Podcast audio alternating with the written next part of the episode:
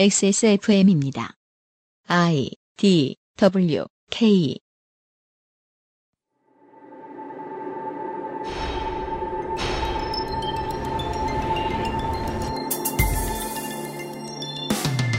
장을 보다 보면 한숨이 나오지 않는 가격이 착한 편인 물건들도 있는데 그런 건 원래 잘 보이지도 기억나지도 않습니다.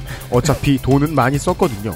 최근에는 우리가 가장 많이 소비하는 식자재 중 하나인 쌀이 그러해서 벌써 몇 달째 소매 가격이 안정세입니다. 쌀농가의 국가의 보조가 잘 지급되고 있기에 가격이 안정적인 걸까요? 그냥 작년이 풍년이고 쌀농가는 돈을 많이 벌고 있는 걸까요? 우리가 잘 모르는 건 이해가 되는데 정치인들이 실제 사정을 알고 있을까요? 오늘의 이상평론에서 고민할 이야기입니다. 히스테리 사건 파일. 그것은 알기 싫다. 지구상의 청취자 여러분 한 주 버티느라 수고가 많으셨습니다. 히스테리 사건 파일 그것은 알기 싫다 212번째 순서 목요일 시간입니다. XSFM의 책임 프로듀서 UMC입니다. 변함없이 윤세민 기자가 앉아있습니다. 네, 안녕하십니까. 오늘도 윤세민입니다. 어, 대체 필카를 가지고 뭘 하는지 모르겠는데 예. 그, 그걸 고민해 보려고 이제부터. 돈을, 필카를 지금 한 두 주째 몬스터볼처럼 옆에 꼭 끼고 다니고 있어요. 돈은 썼으니까 이제부터 용도를 고민해 봐야죠. 비웃을 게 아니에요. 우리 모두의 취미는 그래요. 맞아요. 예. 그냥 키보드 쓰면 뭐 키 안 눌러지나? 음, 그게, 그, 필카도 이제 최근에 많이 searching을 해봤고, 음. 또 저는 그 비싼 자전거를 가지고 있지 않으면서도 비싼 자전거 정보를 늘 searching을 하거든요. 네. 그러면서 이제 든 생각인데, 음. 모든 취미가 커뮤니, 인터넷 커뮤니티 위주로 돌아가고 있잖아요, 지금은. 맞아요. 그 장비병이 거기서부터 시작된 게 아닐까 싶어요. 아, 전 그렇게 보진 않아요. 그래요? 전 커뮤니티 안 가도 장비에 환장하거든요. 아, 근데 장비에 대한 정보는 커뮤니티에서 얻잖아요. 아, 그게 커뮤니티마다 달라요. 저는 제가 주로, 주로 들여다보는 커뮤니티가 홍차넷이라고 있는데, 뭐, 뭐 하는데요? 그러니까 좀 약간 식물갤 같은 분위기인 데가 있어요. 네. 거 기 뭐 아무 얘기들이 없어요. 그런 뭔가 장비 같은 그런 걸 구입하는 데는. 홍차 짤방만. 왜요? 근데 홍차 매니아 분들도 장비병 엄청나던데? 근데 제가 그 사이트를 들어가게 된 게 제가 차를 좋아해서 그래서 거기 홍차 관련된 사이트인가 해서 들어갔더니 그게 아니더라고요. 뭐예요? 그냥 제목만 그래요. 그럼 뭐예요? 그러니까 뭔가 그 다른 다른 이제 커뮤니티에서 파생되어 나온 커- 커뮤니티예요. 그 그래요. 지금 주제와 상관이 없지 않나요? 정체를 모르신 거예요? 모릅니다 저는. 그럼 아무 뭐 저 생각 없던 분들이 쌍코 카페 가입한다던가 코가 두 개인 사람들이 오는 데줄 알았는데. 마치 해외 축구계를 해충계리라 부르는 것처럼 어, 그죠. 음. 취미로 사는 게 아닌 물건들 중에는 다양한 게 있는데 오늘은 쌀에 대한 이야기를 할 것 같아요. 저는 요즘 어머니랑 같이 살면서 네. 어, 밥을 잘 먹어가지고 살이 점점 찌고 있습니다. 진짜 웃기지 않아요? 왜요? 혼자 살면 술 많이 먹어 살찌고 부모님이랑 살면 밥 많이 먹어 살찌고 아니 저는 이제 특히 또 술을 많이 안 먹기 때문에 네. 근데 혼자 살 때는 인스턴트를 많이 먹어서 살찌는 느낌을 받았거든요. 네. 그 편의점 음식을 오래 먹으면은 아마 편의점 아르바이트 하시는 분들은 그 맛이 뭔지 아실 거예요. 편의점 음식의 모든 음식에서 똑같은 맛이 나요. 아 그래요? 네, 그, 공통된 뭔가가 있죠. 네. 아 그렇습니까? 그 인스턴트 데리야끼 맛이 모든 음식에서 다 나요. 아 그래요? 네. 음. 그래가지고 해, 해자라고 해도 피해갈 수 없어요. 음, 음. 어. 그 전자레인지에 데워진 인스턴트 데리야끼 맛. 내가 그걸 모르는 이유로 알았어요. 너무 좋아하기 때문에. 이게 전자레인지만 보면 배가 고파지는 예비역 병장의 마음. 아 저는 그 저기 무한도전 보면서 밥 먹는 걸 좋아해가지고 그 지난번에도 저 뭐냐 청문회 때 야근할 때 보니까 무한도전 틀어놓고 밥 먹고 있더라고요 윤세민 기자. 그래서 무한도전만 보면 배가 고파요. 아, 지난주부터는 이제 저녁을 못 먹겠어요. 왜요? 무한도전 쉬고 있잖아요. 아 저는 전 전편을 가지고 있어서 아, 아, 그렇구나. 굉장히 많은 걸 찾을 수 있어요. 아, 프렌즈 보면서 밥 먹어 버릇하는 사람도 13년이 지난 지금까지 할 수 있을 거예요. 네 맞아요. 수사반장 보면서 밥 먹는 사람들도 아직 할 수 있을걸? 음, 음. 비디오만 많이 가지고 있으면? 뭐 전원일기가 짱이죠. 그니까요. 분명히 우리 청취자분들 가운데서도 우리 방송을 들으면서 식사를 하시는 분이 계실 텐데. 아 그럴 수도 있겠네요. 네. 음. 라디오 틀어놓고 식사하시는 분이 요즘 많지 않은데. 음, 아 근데 저는 그 이 방송 들으면서 밥 먹어봤거든요 몇 번. 넘어가냐? 네 목소리 들으면. 저는 저는 못해요. 근데 나쁘 나쁘진 않아요. 아 그래요? 네네. 음. 무엇이 땡겨서 뭐가 생각나도 에, 꼭 끼는 물건에 대한 이야기를 오늘 손인상 선생과 잠시 후에 나눠보겠습니다. 그것은 알기 싫다는 에브리온 TV 더욱 편해진 세 번째 잠깐만 다시 읽을게요. 또 처음 봐서 놀랬다. 네. 네. 더욱 편해진 마지막 선택 하루니아. 용산에 가면 꼭 보고 싶- 아 죄송합니다. 보고 싶은 이경식 사진. 그것은 알기 싫다는 에브리온 TV. 더욱 편해진 마지막 선택 하루니아. 용산에 가면 꼭 가보고 싶은 컴스테이션. 맛있는 다이어트 토탈케어 아임닭. 면역 감인 반응에 도움을 줄 수도 있는 알렉스에서 도와주고 있습니다. 네. XSFM입니다. 3D 디자인 업체를 위한 GTX 960, 970 혹은 향후 GTX 1070과 1080에도 문제없을 디자인 업무 시스템 좀 더 고사양이 필요한 자동차 디자인을 위한 쿼드로 그래픽 맞춤 시스템 디자인 업체의 자재 담당자는 한참 머리를 쥐어뜯으며 사양을 맞춘 후에도 고장이라도 나면 어쩌나 발을 동동 구릅니다. 컴스테이션을 떠올려 주십시오. 견적부터 AS까지 그냥 저랑 대화하시는 것으로 모든 것을 해결하실 수 있습니다. 업체의 미래를 위한 투자. 주식보다 컴스테이션이 나을지도 모릅니다. 컴스테이션과 조용한 형제들을 믿어주십시오. 면역 과민 반응 개선용 건강 기능 식품 알렉스. 면역 과민 반응 개선 기능으로 국내 최초 식약처 개별 인정을 받았습니다. 써보신 분들의 반응을 알아보세요.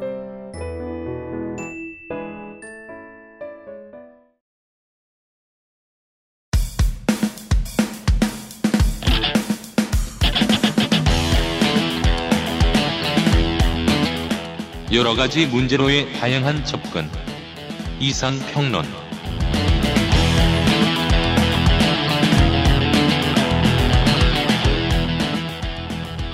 2017년의 두 번째 이상평론에서요 만나던 어, 요즘 들어 노원구를 뒤져가면서 예, 몬스터들을 잡고 계신 그렇습니다. 손이상 선생입니다. 네, 안녕하세요. 어, 네. 세상의 민초 손이상입니다. 그건 뭐예요? 민트 초콜릿. 아 그렇군요. 오늘은 음식 아 음식이구나. 네. 그 어디 아까 어디라 그랬지? 이름이 기억이 안 나네. 집 앞에 교회에서 뭐, 저 아, 옥토교회요. 옥토교회. 거기 예배당 가면 여기 체육관이 있습니다. 아 거기에 뭐가 나와요? 뭐 별거 없더라고요. 아, 진짜요? 거기보다는 여기가 지금 이 방송국 스튜디오 안에 있으면 여기서 예 여기서 몇 마리 잡으셨다는 분들이 속출하고 있어요. 계속 그- 나옵니다. 저희 동네에 공원이 하나 있거든요. 네. 근데 그 공원이 평소에는 되게 그 나이 드신 분들만 음. 와서 운동하시는 공원이었어요. 음. 저는 가끔 산책하면서 슥슥 들르는데 네. 얼마 전에 들렀는데 젊은 사람들이 엄청 많이 포켓몬을 잡고 있더라고요. 아 예 예 예. 그래서 저도 핸드폰을 꺼내가지고 켜봤는데 네. 와 어마어마하게 많더라고요. 그래서 점령당했어요 젊은 친구들한테. 아니 저는 이런 그 신식 문물을 약간 거부하는 경향이 있어서 네 그렇습니다. 어지간하면 이런 걸 안 하려 그랬는데 제가 네. 트위터에 이렇게 쓱 검색을 해보니까 음. 그 우리 청취자분께서 음. 굳이 제가 사는 동네 근처에 음. 포켓몬이 많은 곳을 아 스팟을. 네 그걸 이렇게 언급을 해주시더라고요. 아 그래요. 그걸 보고서 아 거기 한번 일단 확인을 해봐야겠다. 음. 찾아간 이후부터 지금까지 계속 하고 있습니다. 네. 그래서 네. 손인상 선생은 지금 몸과 마음을 전부 다 닌텐도에 뺏겨서 네. 예, 보타이 오늘은 지금 어 나비 넥타이를 네. 어 오른쪽 왼쪽에 마리오가 그려진 나비 넥타이를 이것은 신문물이 아니죠. 마리오거든요. 네. 게다가 아, 나비 네. 넥타이거든요. 아, 하고 저- 오셨어요? 방금 전에 여기 출- 출근하면서 음. 엘리베이터를 탔는데 네. 모르는 사람이 저보고 이 그 넥타이 어디서 사- 샀냐고 물어보더라고요. 다짜고짜. 그래서 제가 잠지어 그랬거든요. 무슨 소리야? 아니 아니 그 잠실역 지하상가. 그냥 그냥 그냥 제가 이렇게 그, 그 줄이는 게 습관이 돼 있으니까 그냥 아무 생각 없이 딱 뱉었는데 그 순간에 저를 되게 막 몹쓸 놈 보는 것처럼 이렇게 보고 아, 그게, 아 근데 이게 그렇게 잘못된 건가 이게? 그게 그, 그 나쁜 말이에요? 아니잖아요. 네. 자, 잠실역 지하상가에서 네. 나비 넥타이 사신 손희상 선생과 함께하고 있습니다. 네. 생각해보니까 교회 이름은 왜 옥토교회일까요? 교회 이름은 아무거나 붙이면 되죠. 문어를 받드나? 땅이 옥토에 세운 교회라는 뜻이겠죠. 네. 옥토에서는요, 쌀이 많이 납니다. 그렇죠. 네. 작년에는 쌀값이 많이 떨어졌죠. 보면서 저는 신나거든요. 쌀을 많이 사야지. 생각이 드는 거예요. 그러니까, 막, 그러니까 원래는 그러면 안 된단 말이에요. 마트에서 햅쌀라고 나온 뭐 음. 이 동네 사는 사람들은 뭐 2천이나 양평쌀 사면 기분이 좋습니다. 거기 쌀을 사서 바로 방앗간에 들고 가서 떡을 만들라 그런 건 진짜 부자짓이잖아요. 그죠. 근데 그러고 싶은 거예요. 만용을 부리고 싶을 정도로 음. 쌀값 와 요새 되게 착하네 하는 생각한 거예요. 음. 물론 이 그- 착하다는 말은 나쁩니다. 나중에 나옵니다. 진짜 네, 그- 만용은 음. 그 저랑 같이 살던 친구들이랑 같이 사시면은 음. 항상 이제 가끔씩 우리가 맨날 사 먹다가 네. 가끔씩 용기를 내서 쌀을 사봐요. 네. 그리고 한 일주일 정도 뒤에 밥솥을 열어보면 이제 Last of Us. 아, 버섯 모양을 한 사람들이 이렇게 네. 끼리릭 끼리릭 이러면서 우리를 덮쳐요? 네, 그러고 있어요. 그래가지고 밥솥을 밥솥을 열어본 누군가가 이게 벌칙 같은 거죠. 영문을 모르고 밥솥을 열어본 누군가가 진짜 온 힘을 다해서 욕을 한 다음에 네. 다시 덮죠. 다시 덮고 고민 고민하죠. 다시 덮어. 숙성 누룽지. 네. 천연 발효. 네. 어, 하여간 그래도 뉴스에 보도도 많이 지금 되고 있고요. 작년에 이제 쌀값이 많이 떨어졌다 그러는데 네. 재작년에 비하면 한 10% 정도. 음. 그리고 한 2013년에 비하면 약 19%가량 음. 떨어졌다고 합니다. 네. 어, 이것을 두고서 이제 농정신문은 쌀값이 바닥으로 떨어졌다는 표현을 썼는데, 그 진짜로 정말 많이 떨어진 거거든요. 음. 이게 소비자 가격 기준으로 보면은 몇 년 전만 하더라도 쌀 20kg 한 포대가 한 6만원 이상. 네. 어, 보통 이- 그때 제가 그 20kg면은 그, 제가 어머니랑 같이 마트를 가면 음. 그걸 제가 등에 지고 오게 되잖아요. 네. 어, 아, 뭐, 그래, 그랬습니다. 그렇게 거래가 되었지만 지금은 한 4만 원 정도. 맞습니다. 어, 지- 심지어 그 최근에 마트에 나가 보면 그 한 3만 몇천 원 이렇게 한 3만 8천 원 막 이 정도 대로 나오는 것들도 있죠. 음. 네. 그러니까 도전 과정 단순한 쌀들 네네. 웬만한 경우에는 이제 그 전에 5kg 사던 사람들도 네. 어왜 이래 20kg 살까 하고 생각해 보신 분들 전 계시다고 봐요. 어, 쌀값의 하락은 근데 여기서 그치지 않을 것 같습니다. 그 막대한 양의 초과 공급이 당분간 이어질 것이 분명하기 때문에 네. 어, 쌀값은 더 떨어질 것으로 예상된다고 하네요. 그렇습니다. 근데 쌀값이 이렇게 떨어지면은 그 무슨 문제가 생기냐면은 음. 그쌀 농사를 짓는 농민분들의 음. 소득이 떨어지게 되죠. 네. 지금의 상황은 상당히 심각한 수준인데 왜냐하면 이게 일시적인 현상이 아니거든요. 아마도 아닐 거라고 보이고 그 이런 기초적인 이해가 이제 전혀 관심 없으신 분들께 수반이 돼야 네. 이 문제가 복잡하다는 말씀을 비로소 드릴 수가 있게 됩니다. 생산량이 많다고 소비량이 늘지 않는 사리에 들라 그러면 1번이 쌀이죠, 한국에서는. 음, 네. 음. 네. 어, 이따가 그 뒤에서 다시 설명을 드리겠습니다만은 그 작년에 쌀값의 하락이 이제 그 지난 수십 년 동안 누적되어 온 농업 정책의 어떤 그 어, 잘못된 부분. 뭐 그게 저는 그 이제 한꺼번에 몰려온 결과라고 저는 보고 있고요. 쌀값이 떨어지면은 농가의 소득이 줄어든다는 것. 어, 그리고 경제적으로 어려운 상황이 닥칠 때는 거의 언제나 그렇듯이 음. 어, 소규모 농가, 음. 어, 소작농, 빈농, 음. 그 이제 영세 농민 분들부터 그 위기를 겪게 된다는 것. 네. 뭐 그것을 일단 짚고 가겠습니다. 그 네티즌 10초로님이 말씀하신 음. 부분이죠. 그렇죠. 여기는 낮은 곳으로 오른다. 네. 근데 지금 쌀값의 문제는 이게 전부가 또 아니에요. 음. 또 다른 측면의 문제가 있는데 그 작년도의 세계 쌀값 통계표에 따르면 예. 소비자 가격 기준으로 한국의 쌀값은 세계 5위를 기록했습니다.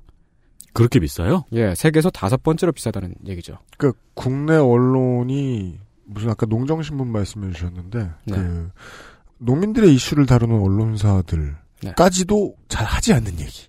네. 예. 어, 어, 어, 아. 이, 이 내용은 거의 보도가 되지, 되고 있지 않죠. 한국 쌀값의 수준. 네. 아, 몇 번 보도가 나간 적은 있는데 되게 작게 나갔고요. 네. 이게 그 한국의 그 쌀값이 이제 그 세계 평균치하고 비교하면은 한 3배 이상 비싸고요, 일단. 어. 어, 청취자 여러분 가운데 이 얘기를 그 처음 들으시는 분이 계시다면은 좀 혼란스러우실지도 모르겠는데요. 그, 접니다. 어, 예. 그 분명히 그 쌀은 국내에 있는 다른 식품들하고 비교를 하면은 싼 편이고요. 음. 아니 쌀이 뭐 그렇게 비싼 식품이야? 라고 이렇게 그 반문하시는 분도 계시겠지만 음. 그 다른 식품들하고 비교를 하지 말고 외국의 쌀 가격들과 한번 한번 비교를 해볼게요. 그러면은 예를 들면은 프랑스하고 비교하면 한국이 한 두 배 정도, 음. 스페인하고 비교하면 한 3.5배. 음. 그리고 최근에 그 연이은 가뭄에도 불구하고 쌀값이 가장 싼 나라로 조사된 이집트하고 비교하면 약 7배 정도. 어, 그렇게 차이가 납니다. 네. 거긴 주식이 아니잖아라는 말 할 수 없는 게요. 주식인 나라들도 꽤 싸다. 스페인은 쌀을 생산도 하고 많이 음. 먹죠. 음. 음. 빠이야를 먹잖아요. 네. 어, 한국보다 쌀이 비싼 나라는 네 나라뿐인데 일단 1위가 버뮤다 제도.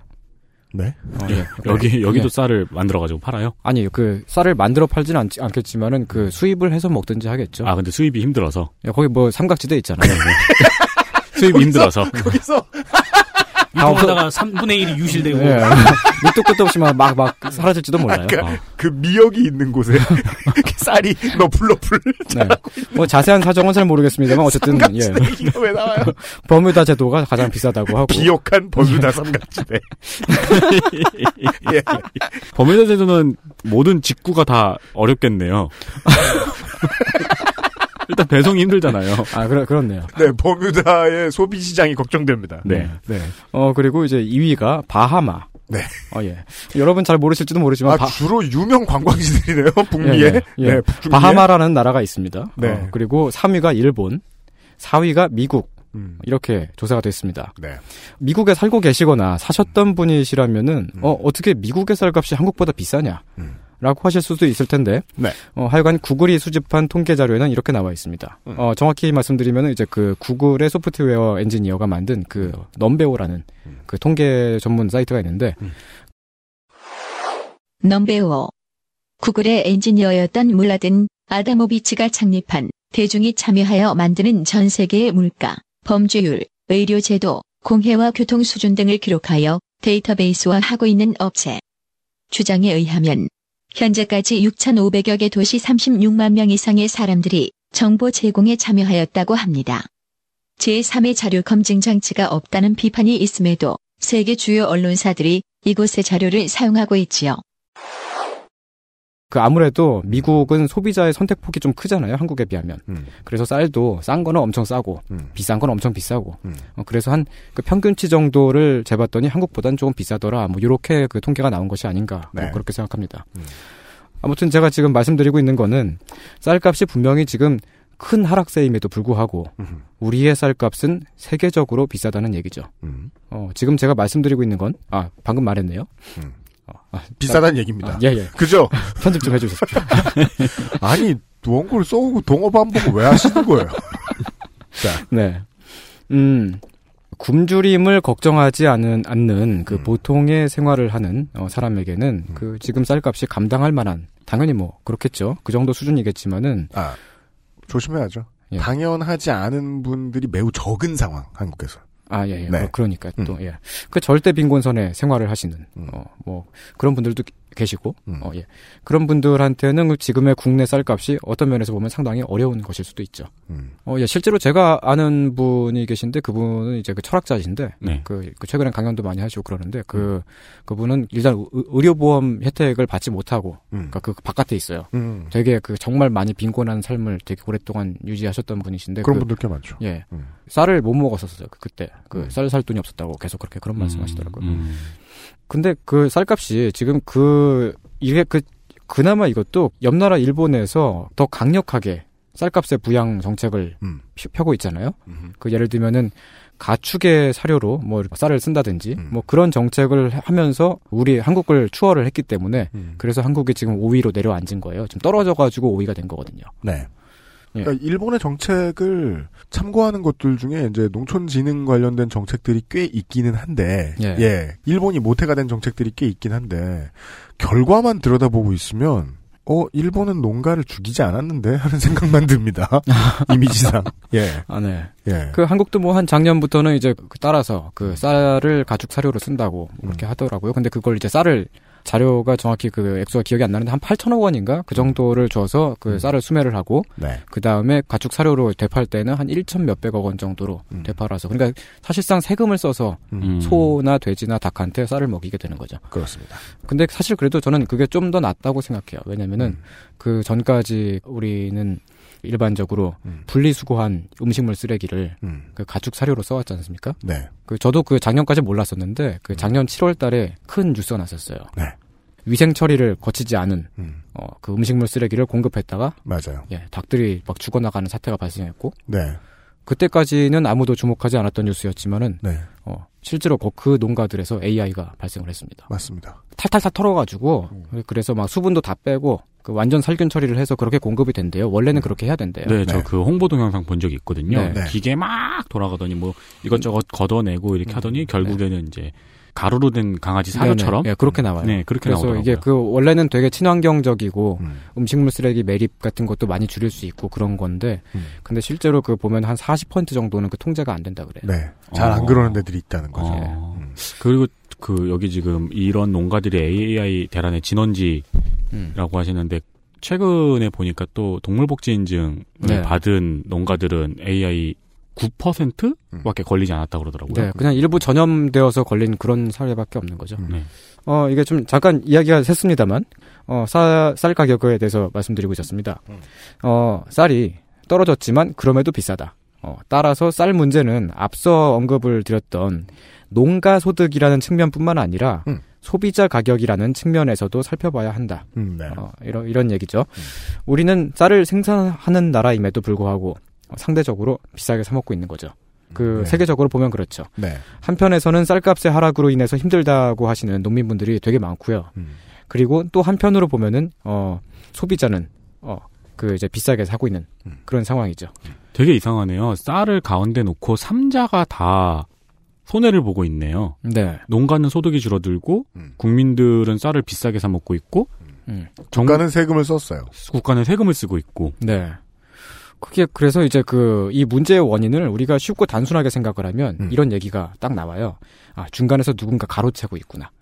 아. 어 제일 쉽게 나올 수 있는 생각이죠. 코리아 스탠더드죠. 네.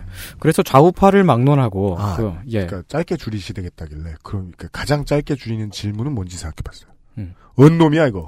아, 그 질문이네요. 예. 돈은 어디로 갔나? 네. 누가 먹었어? 음. 어. 그래서 이제 그 좌우파를 막론하고 유통 구조의 구조의 혁신이라든지 음. 뭐 이런 얘기들을 하게 되죠. 음. 중간 상인들이 폭리를 취하고 있으니까 음. 그것만 해결하면 된다. 음. 뭐 이런 생각. 음. 그게 근데 사실 근데 그게 박근혜 정부에서도 역시 그 똑같은 발상으로 음. 그 유통 구조를 단순화한다면서 음. 뭐 농협 바로 세우기 음. 이런 것을 막 추진을 했었는데 농협 바로 세우기. 예 저는 근데 그게 무슨 얘기인지 잘 모르겠더라고요. 그래요? 예, 그 박근혜가 말했던 뭐 농업의 6차 산업화라든지 어, 예, 뭐 또 세종 창조 마을 스마트팜 뭐 이런 얘기들 막 하는데 저는 진짜 그게 무슨 얘기인지 모르겠더라고. 세종이 야, 진짜 절묘하다 단어 조합. 세종이 뭐 어떻게 한 거야? 세종이 창조한 마을의 똑똑한 농장. 아 스마트를 판다는 뜻인가? 아니 그 팜이 농장이란 뜻일 거예요. 그렇겠죠. 근데 근데 이거 좀 누가 한국어로 번역 좀 해줬으면 좋겠어요. 난 이해가 안 되더라고. 뭐 VR 농업이에요? 농업의 6차 산업화. 6차 산업은 지난 데센 때 배웠어요. 맞아요. 음. 1 더하기 2 더하기 3이죠. 아 뭐예요 그게? 1차 산업과 2차 산업과 3차 산업이 융합된 걸 6차 산업이라고 부른다는 게 보통 지자체장들이 공약 걸 때 많이 하는 소리예요. 왜 왜 4차 산업이라고 안 하고? 몰라 죽여버리고 싶어 진짜. 4차는 누가 말이 안 된다고 지적했는데 6차까지 원래 이저 아재들 회의라는 게 한 번 비토 놓으면 그 다음엔 no를 못해. 그럼 그 다음엔 12차 산업이겠네요. 그렇죠. 왜냐면은 1차와 2차, 3차 산업에 6차 산업을 다시 더하니까. 그러니까요. 생각해보니까 4차 산업은 1차와 3차 산업을 당한 거네요. 그럼 저거잖아요. 피보나치 수열. 재미있는 수혈 시간이에요. 네. 네. 어, 자, 어, 다시 한번 통계 자료를 살펴보겠습니다. 어, 이번에는 선물가 기준의 세계 랭킹이에요. 네. 어, 이건 작년, 재작년 자료가 없어서 2014년 것을 봤는데, 음. 한국이 1등입니다. 그 전년도에도 한국이 1등이고요. 선물가 기준으로 비교하면, 선물가라는 거는 이제 그 쌀이 이제 그 수확되기 직전에, 네. 그 이제 그 미리 이제 상인들이, 그 네. 대규모 유통 상인들이 가격을 매겨서 그렇습니다. 쌀을 사는 걸 말하죠. 네. 어, 선물가 기준으로 비교를 하면, 음. 몇년 전 자료이긴 하지만 한국의 쌀값은 국제 선물가 평균보다 한 8배 정도 비쌉니다. 아 그럼 다른 농작물처럼 그 농민들이 싸게 팔고 중간상이 많이 챙겨가는 형태가 아닌 거네요. 그러니까 예, 이게 그 쌀값에 비싸진 게 그 중간 상인들 때문이라기보다 그 생산지에서 처음 팔리는 음. 그 순간부터 이미 비싸다는 얘기죠. 보자고요. 네. 그 말씀이죠. 네. 초기 거래가가 비싸다는 건 슈킹에 가기 전에 이미 나올 때부터 산지에서 나올 때부터 비싼 가격이 잘 책정이 됐다는 얘기다. 음. 그래도 여전히 우리의 질문은 가시지 않는 거죠. 네. 왜냐하면 쌀농가들은 우리가 아는 바로 부자가 많지 않거든요. 그쵸. 별로 그러니까 안 네, 네. 아예 농가가 파는 가격부터가 이미 국제 선물가 평균보다 8배 정도 비싸면은 지금 농가에는 다 부가티 베이론 같은 게 들어가 있어야 되는데 그렇죠. 그러니까 그러니까, 그 되게 신기하게도 농촌만 가면 슈퍼카들이 네, 그걸로 논두렁에 빠져가지고 보험료를 막 예. 음. 다 부, 부 저, 저 성차 보면 VIP 막, 바카로, 헛머로 바깔고 막 크롬도 금해가지고. 네. 네. 그러니까 그 진짜 그 농가 소득이라는 측면에서만 보면은 그 농민분들이 1년 동안 열심히 농사를 짓잖아요. 그래서 그 노동에 대한 대가가 점점 줄어들고 있고 그런 면이 있지만 또 그 소비자 측면에서 보면은 이미 왜 이런 가격이 설, 설정이 돼 있느냐라고 볼 수가 있는 거죠. 이거 그 좀 있다가 이게 왜 그랬는지 네. 어, 다시 또 이제 살펴보겠습니다. 그래서 네. 같은 질문이 끝나지 않은 겁니다. 네. 그럼 온 놈이요. 예. 예. 하여간 지금은 지금 이제 그, 어, 처음부터 비싸다. 이런 말씀 드리고 있었는데, 그 때문에 그 발생하는 게, 그 예를 들면 해외에 수출을 해도 가격의 경쟁력이 거의 없죠. 제로네요. 예. 그 제가 알기로 그 한국 쌀이 미국에 처음 수출된 게 그 이명박 때, 한 2008년인 걸로 저는 알고 있거든요. 네.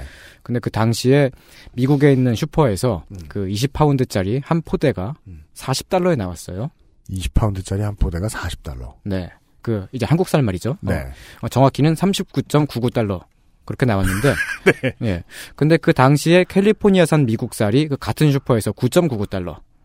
그리고 일본 쌀은 싼 거가 한 14달러 정도, 비싼 게 한 17.99달러. 음. 한국 쌀이 40달러였다는 얘기예요. 어, 엄청난 차이네요. 네. 그러니까 당연히 이게 안 팔리니까 한 반년 정도 만에 한 30몇 달러로 떨어졌다 그러는데, 하지만 그래도 비쌌던 거죠. 이 얘긴 즉슨 결국 한국의 유통업자들은 음. 적어도 쌀에 한해서는 음. 상대적으로 오히려 적게 해먹는다는 거죠. 20파운드 39달 40달러면 10kg가 조금 안 됩니다. 20파운드만 아마 그럴 네네, 거예요. 한 9점 몇 킬로죠. 예. 그걸 5만 원에 판 거예요. 네. 예, 4만 8천 원, 5만 원 사이에. 근데 근데 이제 그게- 미국은 만원 정도. 원래 네. 미국 쌀은. 네. 근데 이제 그 실제로 농산물의 유통 마진율을 미국하고 비교를 해보면은 한국의 유통 마진율은 품목에 따라 다르지 조금씩 다르긴 하지만 미국에 비해서 싼 건 한 40% 정도, 음. 좀 비싸도 한 70% 정도. 음. 싼 게 40%라는 건 무슨 말이냐면은 미국에 비해서 그 마진율이 한 절반보다 음, 적, 더 네. 적다는 거예요. 음. 미국은 물론 이제 그 땅덩이가 크잖아요. 그 음. 땅덩이의 크기가 다르니까 단순 비교는 어렵겠지만은 음. 그 미국보다는 그 한국에서 이제 그 중간에 음. 그 드시는 분들이 음. 적게 먹는다는 거고요. 이게 그 한국의 그 농수산식품 유통공사 자료로 나와 있습니다. 음. 그 유통 과정에서 가격이 더 붙는 이유는 유통업자들이 꽁으로 처먹어서 그런 것만은 아니고요. 음. 어, 일단 음. 물류 출하 비용이 들고 네. 어, 운반하고 하역하는 비용도 들고요. 예, 예. 거기 뭐 창고 비, 그 창고에 보관하는 비용 음. 그리고 뭐 큰 쌀그쌀 가마를 이제 소포장하는 비용 음. 뭐 그런 것들이 다 들어가는 거죠. 그게 그 유통 비용에 다, 다 포함이 되는 거죠. 음. 어, 거기다가 또 이제 그 쌀을 판매할 때 들어가는 그 점포 임대료라든지 음. 감가 상각비라든지 네. 그런 것들이 들고 음. 특히 이제 그 재고 불량에 대한 리스크도 짊어져야 되죠. 음. 그런 것들을 다 해가지고 그 최근 제가 그 뉴스 보도를 보았더니 그 쌀 생산지 가격하고 그 이제 그 소비자가 서울에서 사 먹을 때 가격하고 음. 두배 가까이 차이가 난다라고 하는 보도를 보았는데 음. 사실 그렇게 보면은 유통업자분들이 그렇게 해서 가져가는 것이 음. 두배 좀 안 되는 정도밖에 불과하다. 100%. 음, 네. 그렇게 된 거다. 물론 유통 구조를 지금보다도 더 나아지게 할 방법도 있겠지만은 음. 중간 상인에게 쌀값 문제의 모든 원인을 돌려버리긴 좀 어려운 것 같고요. 음. 어, 자, 정리하면은 쌀값이 많이 떨어져서 농민들의 피해가 어, 지금 계속되고 있는데 음. 그 떨어진 쌀값도 비싸다는 거. 음. 어, 그 그래서 우리는 그 두 가지 측면에서 음. 이 문제에 접근을 해야 된다는 것. 음. 이런 말씀을 드렸고요. 음. 하지만 그 양쪽의 차이가 중간에서 누가 처먹었기 때문만은 아니라는 것. 음. 이런 얘기도 드렸습니다. 음. 그렇다면 이제 우리가 그 다음을 이야기해야죠. 그 지금 여기까지 얘기하면 보통 다음이 없기 때문에 네. 그 뉴스들이 얘기 안 하는 거라고 생각해요, 저는. 음. 그러니까 누가 떠먹나 봤어. 네. 유통에서 엄청난 마진을 남기지 않아. 음. 나머지는 다 손해 봤어. 음. 끝. 그러니까 이게 지금 되게 힘듭니다. 되게 조곤조곤하게 말씀해 주셔가지고 예. 어 그런 그런가 하고 넘어갔는데 자세히 살펴보면 엄청나게 흥미진진한 미스테리예요. 네. 그래요. 쌀값이 올라갔고 쌀값이 어쨌든 비싸고 우리나라 쌀값이 네. 비싸고 생산지에서도 비싸고 근데 농민들은 가난하고 네. 유통 구조도 많이 떼어먹지 않고 정부도 세금을 쓰고 있고 소비자는 비싸게 사 먹고 있고 네. 그러면 그 쌀값은 어디로 갔느냐? 네. 음. 그런 희한한 일이죠. 그러니까 살인자를 못 찾고 있는 중이에요. 네네 음. 그래요. 그래서 네. 그 유통업자를 의심해 봤는데 그 유통업자는 알리바이가 아. 있었어요. 알리바이가 있. 그러니까 누가 죽은 걸 본 적은 있어. 음. 어. 근데 그거 지나갔어 그냥. 그죠. 그 네. 저기 에가스 크리스티의 소설 중에 비슷한 소설 있죠. 네. 그리고 아무도 없었다. 혹은 누가 죽었어. 그 사람의 회중 시계를 유통업자가 가지고 있어. 음. 근데 그냥 죽은 거 보고 그냥 아이템만 어. 주- 판 거야. 어. 진짜 범인이 아니었어. 진짜 범인이 예. 지금 그럼 범인이 누구죠? 다 살펴봤는데 없는 거잖아요. 이걸 광고를 듣고 손희상 선생이 과연 어, 추측해내셨느냐 네. 알아보겠습니다. 네.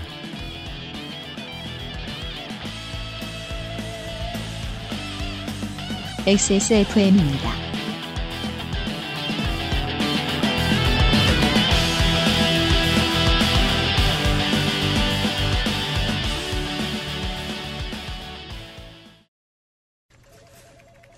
김대리, 맨날 살 뺀다면서 점심에 웬 소세지야? 에이, 과장님. 이건 기름지고 짠 마트 소세지가 아니고요. 아임닭 닭가슴살 소세지예요. 어, 이것도 닭가슴살이야? 한 입에 먹기 편하게 생겼네? 아이 참, 과장님. 아임닭 큐브잖아요. 국내산 현미가 들어가서 정말 부드럽고 다이어트에 딱이라고요. 질리지도 않고 먹기도 간편해서 요즘 다이어트 하는 사람들은 다 이거 먹어요. 닭가슴살을 가장 맛있고 간편하게 먹는 법 프리미엄 safe food 아임닭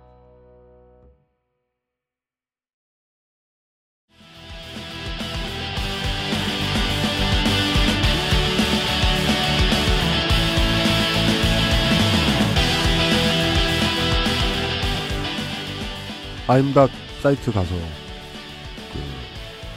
훈제 닭가슴살을 시켰거든요. 네. 네. 기대돼요. 어, 제 여자친구는 요즘 회사에서 점심으로 먹고 있더라고요. 아 진짜요? 네. 네.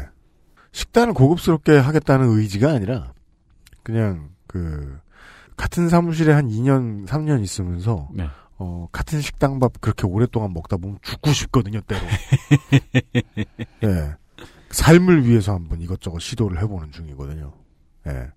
뭘 시도해도요. 어 쌀은 써요. 네. 네. 네. 그리고 흔하게 쓰는 물건들이 비쌀 때는 우리는 1번으로 유통업자를 의심해요. 음, 네. 예.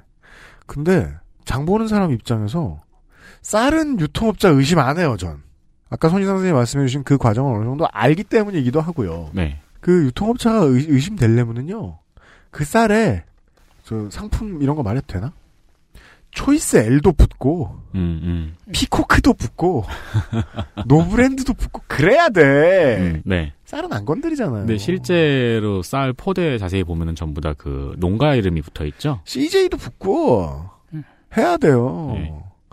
그 유통 깡패들이 여기 안 건드립니다. 아, 네. 그러면은 네. 대체 범인이 누구일까요? 그렇습니다. 네. 어, 지금 범인을 한번 찾아봅시다. 일단은 이거를 따지려면은 지금 그 우리는 그 쌀을 국가적으로 재배를 하고 있잖아요. 음. 어, 그 과정부터 일단 살펴야 될 것 같아요. 네. 어, 문과생들을 어, 특히 근대 사상 전공하는 문돌이들을 괴롭히는 음. 그런 양반들 가운데 음. 비자이 프라샤드라는 비자이 프라샤드. 네, 탈식민주의 역사학자가 있습니다. 네.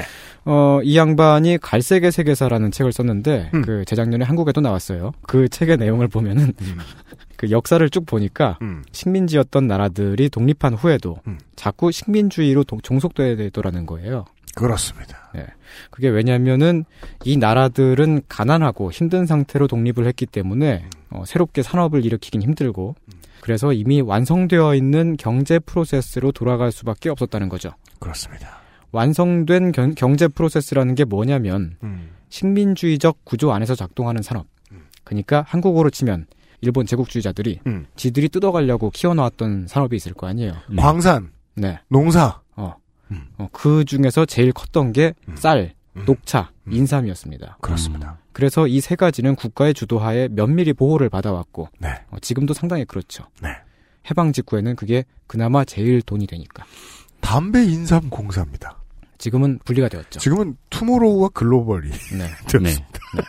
어, 그게 북한으로 치면은 뭐 양털, 모직물 음. 이런 거였는데 음. 그것도 일제 시대에 이식이 돼서 해방 이후에도 상당히 오랫동안 주요 산업으로 남아 있었죠. 네. 해방- 그래서 60년대에는 그 음. 북한을 그런 식으로 부러워한 거 아닙니까? 음. 외놈들 저기에는 전기 다 꽂아주고 네. 예, 어. 우리는 계속 녹차만 기르고 있다. 음, 네. 해방 직후에는 먹고 살 만한 방법이 그거밖에 없었거든요. 음. 그 중에서도 특히 쌀 산업은 군사 정권에서 더욱더 심화가 되었어요. 음. 그 박정희 정권 때 농어촌 식량 작업 1차년 계획 막 이런 걸 하면서 음. 그때 등장했던 개념이 식량 안보라는 개념이죠. 식량 안보 많이 들어봤어요. 이게 문제다 어쨌다 막 하는 네. 이야기들. 이때 이 식량 안보라는 개념은 전쟁 시에 군량미를 얼마나 조달할 수 있느냐. 음흠, 이런 이런 거죠. 음흠. 근데 그 최근에 진보 진영 일각에서도 농민들하고 연대를 한답시고 이 음. 개념을 무비, 무비판적으로 음. 수용을 하는 경우가 종종 있는데 그렇습니까? 네. 근데 이 식량 안보라는 이 개념은 그 음. 박정희 시대의 군사주의 이데올로기라는 거를 다시 한번 상기했으면 좋겠습니다. 음.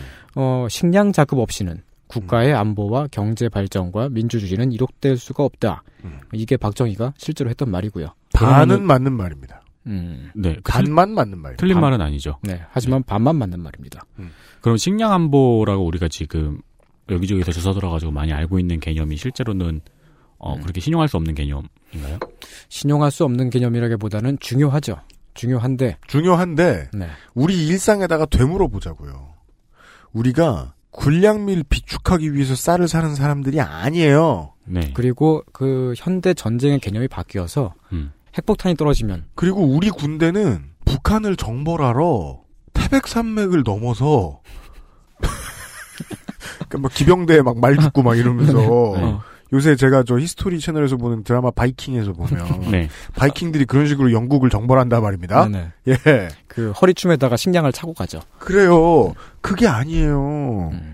지금은 남아 돌잖아요. 그렇죠. 네. 그러니까 현대전의 개념을 생각하지 않더라도 식량을 바라보는 우리의 삶이 어떤가. 우리의 삶에 맞지 않는데 식량 안보라는 이즘을 갖다가 대입시키면서 했을 때 혹시 시장이 교란되지는 않는가도 의심해봐야 된다는 거죠. 아, 음. 네. 그 당시 국가의 관점에서는 쌀을 국가 안보와 어, 직결되는 일로 생각을 했으니까 군사 안보. 네. 그랬으니까 생산을 늘리기 위해서 별 수단을 다 썼어요. 김정은은 그래도 돼요. 음. 우리는 안 그래 안 그래도 되잖아요. 예. 음. 저희가 그- 아마 오늘 안 그래야 된다는 주장을 할 것 같고요. 네. 박정희는 그때 아예 그 청와대 직속으로 음. 그 식량 증산 기획실이라는 거를 만들었었어요. 네. 그러니까 그, 그 부서의 목적이 쌀을 더 많이 심어서 음. 더 잔뜩 생, 산하는 거였습니다. 그 이 문제에 대해서 깊게 생각해 보지 않은 사람으로서 말씀을 드리자면은 예. 박정희 시대에 쌀을 그 많이 재배하기 위해 노력했던 것은 네. 국민들이 많이 못 먹어서도 있지 않나요? 네, 그렇죠. 당연하죠. 그 당시만 하더라도 식생활이 매우 곤란했었으니까요. 네. 그래서 이렇게 그 식량을 작업을 하려고 했고, 그 식량 작업을 하는 게 쌀로 집중이 된, 된 거죠. 음. 왜냐면은 뭐 배추나 뭐 무슨 뭐 상추쌈 같은 거. 그거- 웰빙이죠. 네, 그런, 그런 거 100% 작업을 해봤자 그, 그 사람이 그것만 먹고 살 수 없잖아요. 옆에서 먹을 게 따로 있어야죠. 근데, 네. 예. 근데 쌀은 주곡이 될 수 있으니까, 주식이 될 수 있으니까 그렇게 집중적으로 투자를 했던 거죠. 그러니까 흐름상 맞는 투자였다고 봐야 한다는 것이죠. 네. 그 전까지 남쪽 한국은 생산 기지였고 생산 기지에서 하던 일을 계속해서 더 잘하게 만드는 게 주권을 유지하기에도 좋은 선택이다. 라는 생각에는 결점이 없어요. 네. 거기까지는요. 음. 네. 어, 근데 그 식량 증산 기획실에서 이제 했던 것들이 예를 들면은 그 저- 경작지를 확대하고 더 많이 수확할 수 있는 품종을 선별해서 보급을 하고 통일비역 그런 거 있죠. 그리고 특히나 대통령의 명령에 따라서 시한영농이라는 걸 실시했어요. 음. 시한영농이라는 게 뭐냐면은 그 대규모 인력을 강제 동원해서 한꺼번에 부려먹는 제도죠. 그러니까 주권을 찾아와서 일본이 했던 것들을 다 따라했어요. 확실히. 어, 네. 언젠가는 터질 거라서 시한 영농이었나요? 이, 이 인력들이 언젠간 터질지도 모른다 하니까 시한 영농. 그러니까 그딱그 기간 동안에 집중적으로 투입한다는 음, 거죠. 왜냐면 그 쌀농사 같은 경우는 1년 동안 연중 무휴로 내내 일만 하는 게 아니고 음. 쉴 때는 오랫동안 쉬는데 네. 그 농번기라고 부르잖아요. 네. 그때 인력을 집중적으로 많이 필요로 하는데 네. 그때 이제 그 한꺼번에 군사작전 형식으로 농업이 전개가 됐던 거죠. 네. 음. 어, 실제로 당시 그 시한영농에서 전개했던 그 작전들의 타이틀이 모내기 작전, 네. 풀베기 작전, 네. 물대기 작전 네. 이랬었어요. 네. 어, 군사 군사 작전이었던 거죠. 네. 한국의 뭐 5, 60년대는 아니죠. 그 1차 70 시대 년대. 때부터 음. 한국의 예, 군사 정권까지는 계속해서 총동원이 된다고 믿던 그리고 그게 되던 시절. 네. 네. 네. 그거를 나중에 그 북한의 김정일이 속도전이라는 이름으로 표절을 해갔는데, 그렇습니다. 네. 어, 하여간, 사람을 이렇게 빡세게 굴려서, 빡세게 굴릴 때 먹던 떡을 속도전이라고 부른다는 것이 속도전 떡의 1번 어원입니다. 음, 네. 예. 두 번째 어원은 옥수수 가루는 대충 반죽을 만들어도 음. 떡 만들기 쉽다. 네. 그래서 속도전 떡이다. 네. 저는 노인네 같은 소리. 그러고 보니 할머니한테 들었던 얘기. 그렇게 듣다 보니까 무슨 전 이름 같네요. 속도전 떡. 네. 네. 네. 어, 하여간 이렇게 사람을 빡세게 굴려서, 음. 결국 1973년경부터는 쌀을 완전 작업하게 됐습니다. 네. 인구가 폭발적으로 늘어났음에도 불구하고요. 45년 전이네요. 네. 우리가 그 군사정권 시절의 이야기들을 할 때, 음. 그, 그 당시의 시대 상황을 물론 그 감안을 해야 하잖아요. 음. 그러니까 이러한 작전을 펼쳐서 음. 어쨌든 사람들을 굶주림에서 좀 해방을 시켰다는 측면은 있어요. 음. 하지만 우리는 항상 그런 거죠. 음. 그렇다고 해서 그 당시의 것을 지금에 적용할 수 있느냐? 음. 라고 할 수는 없잖아요. 그러니까 73년도까지 얘기를 들으면 음. 유학온 정외과 학생들이 그렇게 박정희를 좋아하는 거예요. 네. 독재는 된다는 걸 보여준 신화다. 네. 하면서 네. 그 지금 시점에서 우리가 농업 문제를 이야기할 때는 최우선적으로 군사주의 이데올로기를 배제하고 시작해야 된다고 저는 그렇게 생각을 합니다. 왜냐? 일단은 박정희 분열을 생각하면 기분이 나쁘고요. 네. 어. 어, 진짜 기분이 나빠요. 저는 그 청와대에 그 거기 앉아 있는 누군가를 생각하면은 음. 그냥 제 방 한가운데 똥이 딱 놓여져 있는 것 같은 그런 기분이 들어요. 어, 그리고 갈색 인류사로군요. 네. 네. 그 주호민 작가를 한 번 더 보내야겠어요. 네. 어, 그리고 쿠팡차에 태워서. 쿠팡은 유일하게 청와대 압수수색이 되는 곳이잖아요. 아, 네. 네네. 그리고 군사 정권이 쌀에 올인을 했던 거기서부터 시작된 그 부작용이 네. 크기 때문이죠. 어, 이건 당연한 얘기인데 예. 쌀에 올인을 한 대신에 그 전까지 그 재배를 했던 다른 작물들도 있었잖아요. 음. 수수, 콩, 밀, 메밀, 옥수수 등등등이 있었는데 음. 다른 곡물의 생산은 급감을 했습니다. 그렇습니다. 재배 면적도 계속 줄어들어서 거기다가 또 뭐 이렇게 뭐, 뭐 뽕나무 같은 실용 작물 재배 면적도 네. 계속 줄었고요. 네. 또 다른 변화는 과일, 야채 뭐 이런 거 음. 어, 역시 또 음. 많이 줄였고요. 단순히 줄어들었다라고만 표현하기는 좀 힘든 게 음. 사실은 거의 파괴적인 영향을 미쳤다고 말해야 돼요. 아, 네, 맞아요. 네. 쌀은 전쟁 시에 식량이 되는데 과일, 야채 이런 건 식량이 되지 않으니까 그런 음. 것들은 배제를 시켰던 거죠. 음. 식량 자급을 달성하기 위해서 나머지 농업을 억제한 거죠. 통일변은 쉽게 말해 이제 뉴트리아가 됐다. 음. 그런 게 식량 안보라는 이데올로기로 정당화가 됐던 거고요. 음. 어, 그리고 그 박정희 정권 때의 그 이제 다른 정책으로는 추곡 수매제라는 게 있었습니다. 네. 음. 이게 그 뭐냐면은 정부가 농민으로부터 곡물을 사들이고 음. 어, 소비자에게 되판다는 그런 개념인데 네. 수매제는 정상적으로 운영이 되면 좋은 제도예요. 음, 저 이거 학교에서 배운 다음에 네. 와 되게 정부에서 좋은 일 하는구나라고 생각했던 네네. 기억이 나네요. 그렇죠. 수학기가 되면은 이제 그 쌀이 한꺼번에 시장에 풀리잖아요. 네. 그러면 당연히 가격이 떨어질 수밖에 없는데 음. 그거를 그 전에 선수매를 해서 네. 그 가격을 그 어느 정도 지지를 하는 음. 그런 효과가 있고 네. 그 다음에 시중가보다 높게 사들여서 음. 그래서 농민들한테 직접적으로 소득을 그 더 많이 주는 효과가 있고요. 맞습니다. 또한 정부가 일정량의 곡물을 킵해놓기 때문에 음. 홍수가 난다든지 뭐 작황이 안 좋다든지 그래도 그때 풉니다. 네 음. 그래도 소비자들에게 원활하게 쌀을 공급할 수가 있고요. 네. 사실상 그 당시로서는 강력한 사회 복지였다고 볼 수 있습니다. 80년대 코미디언 정부미 씨 계셨네. 아, 진짜요? 갑자기 훅 들어오네. 검색해 보세요. 네. 예, 그 어, 특이한 이름의 세제 광고로 유명하세요. 음, 네. 어, 음, 네. 음. 근데 그 수매제는 네, 정부가 시장에 개입해서 가격을 측정하는 제도죠. 네, 여기서 나타나는 강력한 부작용이 있는데 네. 이거는 잠시 뒤에 이어가겠습니다. 음. 자, 이렇게 국가 차원에서 쌀 산업에 완전 올인을 했다.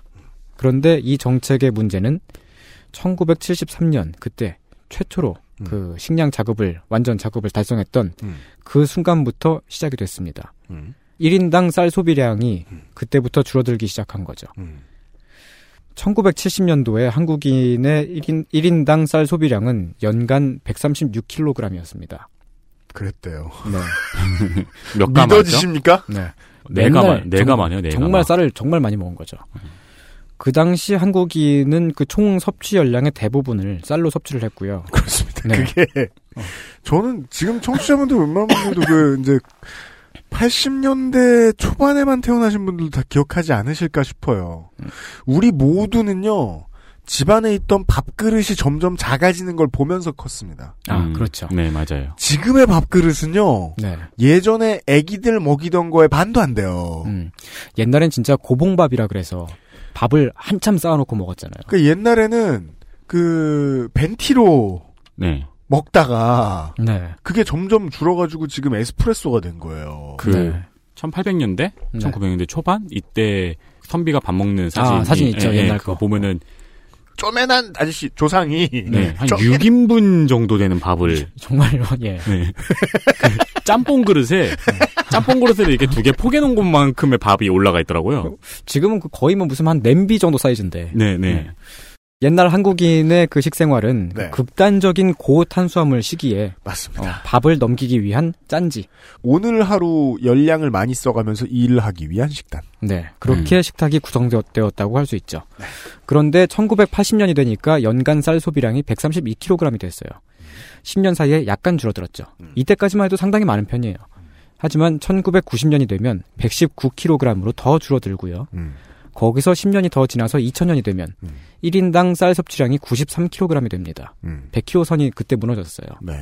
그리고 다시 10년이 지나서 2010년도 쌀 소비량은 72kg으로 또 줄어들었습니다. 네.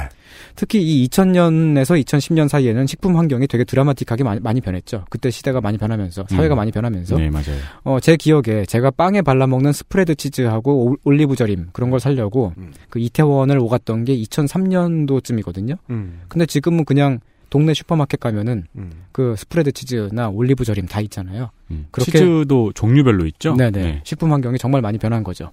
네, 그 미국 최초 개척 13개 주 중에 한 개 주의 이름을 가지고 있는 크림 치즈. 아 예. 아, 네. 그건 진짜 어딜 가나 다 팔죠 이제. 네. 네. 최근에는 쌀을 아예 끄는 분들도 꽤 있어요. 네. 네, 특히 운동하시는 분들 중에서는 쌀 끄는 분들도 꽤 있고요. 네. 네, 거의 또 이제 밀가루만 먹는 분들도 꽤 많고. 아, 이제 현대인들은 그걸 아는군요. 최소한 밥 안 먹다 먹으면 짱 맛있다. 네. 그 2000년대하고 2010년대 그 사이에 그 사회가 정말 얼마나 바뀌었냐면은 2005년도에 UMC 1집이 나왔거든요. 네, 그렇죠. 네. 근데 아, 훅 들어오네. 예. 그, 그랬는데 이, 정부일보다 더 2000, 놀랍- 네. 2013년이 되니까 네. 가수 고영욱 씨가 네. 구속이 됐어요. 무슨 소리예요? 정말 격변했네요. 예, 저- 정말 격변하죠. UMC 1집 소비량이 130kg였다가 2016년에는 고영욱 씨가 붙잡혔어요. 그러니까 시대가 그렇게 변했다는 거죠. 룰라였는데. 아니 논리적으로 말하다가 저렇게 어느 순간 놓으시고 그래. 아니 그 다 다 이어져 있는 일일 거예요. 아니 그 저기 제가 법륜 스님을 되게 좋아하거든요. 그 법륜 스님이 그 세상의 모든 일들 다 이어져 있다고 그러면서 막그 그 저게 뭐야 그 인연과라는 것을 설명을 하시거든요. 네. 법륜 스님은 그 한국의 최고의 스킨헤드시죠. 네, 제가 정말 좋아해서 드리는 말씀입니다. 아, 스님 of Anarchy. 아직 조춘 선생님이 살아계신데요. 아, 그렇네. 한, 그럼 법륜 스님 한 2등 정도. 아니 실제로 스킨헤드들 쪽에서는 구준엽 씨를 최고로 치지 않나요? 아니 그건 씨는- 네오나치를 부르는 소리 아니에요? 아, 전 좀, 좀 약간 궁금한 게, 그 황교안 씨가, 네. 그, 그게 가발이 아닌가 좀, 너무 상당히, 예, 머리숱이, 진짜? 음, 아. 전형적인 가발의 형태를 띠고 있긴 하죠. 예, 띄고 있어요. 근데 그게 그분이 이제 그 많이 좀 움- 그러니까 걸어 다니고 그럴 때 보면 음. 저게 사실 저도 그런 생각 머리가 아니고 홀로그램이 이렇게 사방에서 비춰줘서 형상이 생겨난 네. 그런 느낌도 가끔 듭니다. 네. 자, 2010년까지 이렇게 그 쌀 소비량이 줄어들었다는 얘기를 드렸는데, 네. 2015년도가 됐을 때, 음. 1인당 연간 쌀 소비량은 62kg으로 또 줄어들었어요. 그렇습니다. 네. 자, 그거 다시 한번 복기를 해보면, 1970년도에 136kg이었던 1인당 연간 쌀 소비량이, 음. 2015년에는 62kg. 네. 절반 이상 줄어든 거죠. 그렇습니다. 우리는 왜 그렇게 80년대 때 겨울을 다 지내고 음. 그때쯤 슬슬 먹다 남은 쌀이 있으면 그걸 가지고 방앗간에 가서 가래떡을 만들어 오십니다 부모님이. 넉넉하게 샀기 때문일 텐데 넉넉하게 샀던 것도 규모가 있잖아요. 내가 한 달에 5kg 지금 60kg라며 내가 한 달에 5kg를 먹으면 넉넉하게 사도 석 달에 20kg를 안 살 거란 말이에요. 네. 네. 그러면 그거 남은 거 가지고 방앗간에 들고 가긴 좀 애매해요. 음, 네. 정미소에 들고 가긴 애매해. 네. 근데 애들 셋을 키우면 한 달에 3, 40kg를 먹었단 말이에요, 옛날에는. 네. 음, 그래 놓으면 한 가마 80kg, 80kg 두 가마 이렇게 사다 놓고서 남으면 그때 남으면 많이 남죠. 지금의 문화는 설명해 주신 대로면 정말이지 한 달에 5kg 먹으면 많이 먹은 거. 음. 네, 그렇게 되죠. 요즘에 20kg짜리 사시는 분들도 많이 없을 거예요, 도시에는. 음, 그렇죠. 네. 그, 마트도 정말 큰 마트가 있어요. 그런 거. 네, 네. 아니면 인터넷으로 주문하거나. 작게 패키지 된 걸로 사오셔도 한참 드시니까. 맞다, 없어진 업종이구나. 네. 쌀가게. 예, 예. 근데 여기서 그쵸. 참고로 그 네. 쌀 소비량이라고 하는 건 말이죠. 음. 쌀밥 쌀밥만 포함하는 게 아니고 음. 국수, 떡, 떡. 예, 그리고 뭐 막걸리 같은 술, 그리고 뭐 쌀과자, 음. 게다가 화장품, 음. 그런 것까지 다 포함해서 네. 그렇게 해가지고 계산된 거예요. 그 2000년대 중반에 네네. 쌀 소비량을 올려야 한다면서 음. 쌀 가지고 이집저집 다 했잖아요. 네. 그때 쌀 새우깡도 나오고 맞아요. 쌀 과자 같은 것도 많이 나오고 네. 그래서 아직까지 군대에서 쌀국수를 먹고 있을 거예요. 네, 쌀가루 피자. 하고. 네. 네 네 네. 어. 그 어, 쌀국수 저는 참 좋아했는데. 이제 그 얘기가 슬슬 나온 그런 변태도 있어요. 보급 좋아하는. 이렇게 그 이런저런 뭐 한 화장품 같은 것까지 그 들어가는 것까지 다 계산을 해도 음. 그래도 쌀 소비량이 이렇게 많이 줄었다. 음. 어 그러면은 지금 딱 이게 그 현 시점 현재 시점에서 보면 말이죠. 한국인의 쌀 소비량은 하루에 쌀밥 두 공기 분량에 못 미친다. 음, 라고. 저 예. 자취할 때 하루에 쌀밥 두 공기 안 먹었던 것 같아요. 네. 어, 그렇게 되, 되죠. 그러면 왜 이렇게 소비량이 줄어들었나? 어, 간단히 말해서 1970년대에는 쌀 말고는 먹을 게 진짜로 부족했기 때문이고요. 네. 어, 그래서 쌀만 먹었던 거고, 지금은 사, 정 이 많이 나아져서 쌀 말고 다른 음식이 있으니까 이렇게 된 거죠. AI 지금 창궐하기 전엔 그런 생각했었어요. 닭 말고 다른 먹을 것이 없어지는 데가 오지 않을까. 닭이 너무 많아서. 음. 근데 그게 1990년대까지는 그래도 괜찮았습니다.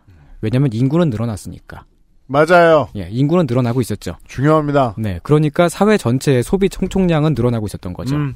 하지만 지금은 인구 그래프가 정점을 찍고 감소 추세, 로 돌아서는 때죠. 그 네. 우리나라는 이 인구 감소에 대한 대책이 진짜 아무것도 없군요. 네. 이 인구 감소 때문에 모든 문제들이 지금 벌어지고 있는데 음. 다 아닌 척하고 딴 데서 찾으려고 그러고 그러잖아요. 네. 어, 실제로 생산 가능 인구는 올해부터인가 감소한다 그러죠. 네. 어, 그리고 총 인구 수도 실제로 몇 년 후부터 줄어든다 그래요. 예. 그러면 이건 무슨 말이냐? 쌀 소비 총량이 앞으로 절대 늘어나지 않는다는 뜻이죠. 네. 다시 통계표를 보겠습니다. 쌀 소비는 큰 폭으로 계속 줄어들었지만 쌀 생산량은 1970년에 비해서 더 많아졌어요. 음. 어, 생산량이 최고점을 찍은 때는 1990년이고 음. 그 이후로는 농업 인구 감소에 따라서 혹은 뭐 이런저런 이유로 음. 자연적으로 조금씩 줄어드는 추세에 있었는데 근데 2005년부터 갑자기 다시 생산량이 늘어나서 음. 그 규모가 지금까지 유지가 되고 있습니다. 생산량이 늘었대요. 네. 이 2005년을 전후로 그 그때쯤을 기점으로 해서 음. 그 농업 정책에 변화가 있었는데 그거는 조금 뒤에 음. 다시 말씀을 드리겠습니다. 예. 자, 소비는 줄어드는데 생산량은 수요를 훨씬 초과해서 일정하게 유지가 되고 있는 상황이고요. 근데도 비싸고. 네. 어, 심지어는 그 작년인가, 아, 재작년이죠. 재작년에는 그 흉년이 많이 들어서 음. 그 비가 막, 막 아, 예, 15년도에는. 네. 네, 엄청 비가- 가물었었죠. 네. 그래가지고 그 지금 그 저기, 어, 구속을 앞두고 계신 그 유명 인사, 네. 어, 박근혜 씨가, 네. 어, 막 물대포도 쓰고 그러셨잖아요. 맞습니다. 네. 직사로. 90ml 쏘듯이 쏘셨죠. 네. 네. 그 저기 뭐야, 꼬부기가 물, 물대포 쓰듯이. 그 수압을 견디며. 네. 그, 그랬는데, 어, 네. 그렇게 흉년이 들었는데, 예. 그랬음에도 쌀은 소비량을 훨씬 웃돌게 수확이 됐었어요. 음흠. 그래서 재고가 계속 쌓여가죠. 음. 창고 안에 안 팔린 쌀이 계속 있는 거예요. 맞습니다. 재고 분량이 작년 거, 재작년 거 아직도 처리가 안 됐어요. 정부가 산 거였죠? 뭐 정부가 산 것도 있고 시중에 풀렸는데 안 팔린 것들도 있죠. 아, 그거 다 창고에. 포함해서. 네. 아, 그리고 군량미로 비축, 비축 해놨는데 그거 다 쓰이지 않은 것들 음. 되게 많아요. 그 상황이 작년까지 계속 이어진 거죠. 자, 이제 우리는 그 문제의 근본 원인에 한 반발자국 정도는 다가서게 됐습니다. 식량 안보 이- 이데올로기 얘기를 했고요. 네. 오늘날 쌀 농사는 농업의 그 부분 집합이 아니라 거의 상등이라고 말해도 좋을 정도가 됐습니다. 그게 쌀 빼고 다른 농사에서는 아예 손을 놔버리다시피 해- 해버렸기 때문에 네. 국가가 정책적으로 말이죠. 그래서 쌀은 농업의 최후의 보루다. 뭐 이런 얘기가 나오는 거죠. 하지만 쌀에 몰빵을 한 결과 다른 분야의 농업의 구- 규모를 크게 줄일 수밖에 없었다는 점. 그리고 그 다른 분야의 작물들은 거의 완전히 외국에 의존하게끔 되었다는 점. 다시 한번 확인을 해드리고요. 그런데 그 국가의 정책과는 별도로 쌀 소비량은 지난 40여 년 동안 급감했다는 사실. 어, 역시 다시 한번 확인하겠습니다. 네. 어, 줄어드는 소비에 비해서 쌀의 공급은 넘치고 있다. 그리고 우리가 이쯤에서 어, 다시 만나야 하는 것이 있죠. 뭡니까? 네, 그것은 바로 XSFM입니다.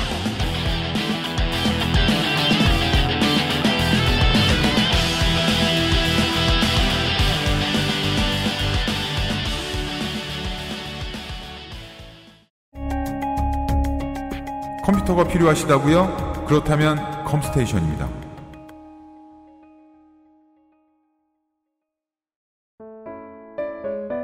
사람들은 면역 과민 반응을 잘 알지 못합니다. 그러나 우리가 말할 수 있는 것은 단 한 가지. 알렉스는 면역 과민 반응 개선에 도움을 줄 수 있는 건강 기능 식품입니다.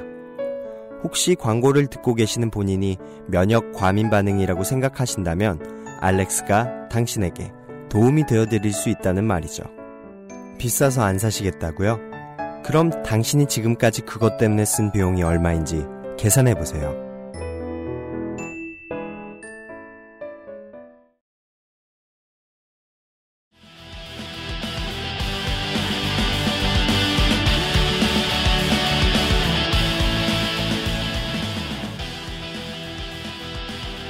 돌아왔습니다.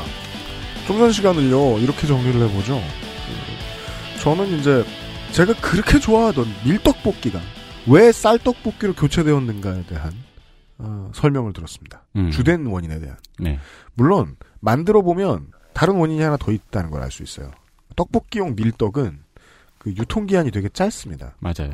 어떻게 만들어서 그런지는 전 자세한 건 모릅니다. 네. 그리고 그 떡볶이집에 그 일하시는 분들이 아침에 모여서 매일 아침마다 그거부터 띄고 있어야 됩니다. 그거 뛰는 장인분들이 계세요. 밀떡은 그 육각형으로 붙어 있어서 음. 처음 떼었을 때 보면은 이렇게 그 이스라엘에서 왔나 그런 생각이 들어요. 네.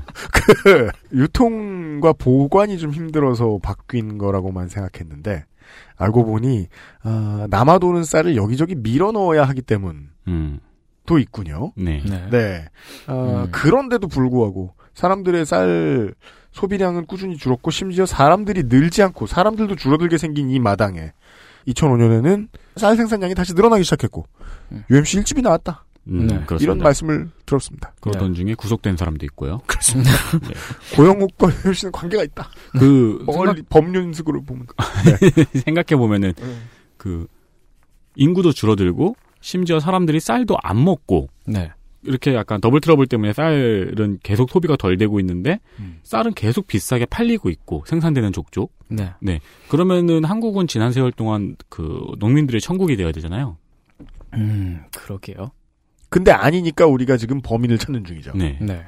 어, 다시 이제 그 추곡 수매제 얘기로 돌아가 보겠습니다. 추곡 수매제. 그 아까 전에 이제 그 옛날 한국에 있었던 그 농민들한테 국가가 그 곡물을 사들여서 소비자에게 공급하는 제도 말씀을 드렸었죠. 네. 이 제도는 참여정부 때에 공식적으로는 폐지가 됐습니다. 이게 WTO 협정의 위반 사항이거든요. 네. 그게 왜냐면은 이 수매제는 한국에만 있었던 게 아니고 다른 나라에도 대부분 다 있었는데 국가가 이렇게 개입을 하니까 너무 많은 곡물이 생산이 되고 시장에서 그 통제가 안 됐을 경우에 그 곡물들이 다른 나라로 밀어 넣어져서 다른 나라의 농민들을 몰락시키거나 하는 그런 부작용들이 있었기 때문에 네. 음. 그래서 WTO는 이 제도를 금지를 하고 있죠. 이쪽 나라를 살리다가 네. 어, 농사 잘 못하는 남의 나라 시장을 교란하게 된다. 네. 네. 거기다가 또 다른 이유는 이제 그 이 제도는 너무 많은 예산을 필요로 하기 때문에 음. 그렇죠. 그러나 말씀드렸듯이 수매제는 한때 강력한 사회복지 제도였었고 그것을 대체할 만한 농가 소득을 그 보전하는 그런 방안이 없었기 때문에 그 그렇죠. 당시로서는 말이죠. 그래서 여전히 편법적으로 시행이 되고 있습니다. 음. 그러니까 정부가 농협을 통해서 위탁 수매를 하는 거죠. 음. 그러니까 그 수매권을 농협이 가져간 네. 셈이죠. 근데 이 제도가 그 박정희의 유산이라고 하여도 음. 그리고 그 몇몇 가지 부작용들이 있다고 하여도 진보 진영에서 이걸 비판하기는 좀 어려운 일이에요. 눈치를 좀 많이 봐야 됩니다. 네. 그게 왜냐면은 현재로서는 이게 그나마 농가 소득을 받쳐주는 장치이기 때문에 음. 특히나 최근처럼 위급한 상황에서 농민들이 그 지푸라기라도 잡는 심정으로 그렇죠. 네. 지푸라기입니다. 네. 그 농협에 그 더 많은 쌀 수매를 요구를 해요. 음. 더 비싸게 사달라고 요구를 하- 하고요. 네. 어. 그러니까 비판하기가 좀 힘든 거죠. 그 농민분들의 어떤 심정이나 그런 것들이 있으니까. 네. 진보 예. 진영에서 대안 없이 나댈 수가 없어요. 네. 네.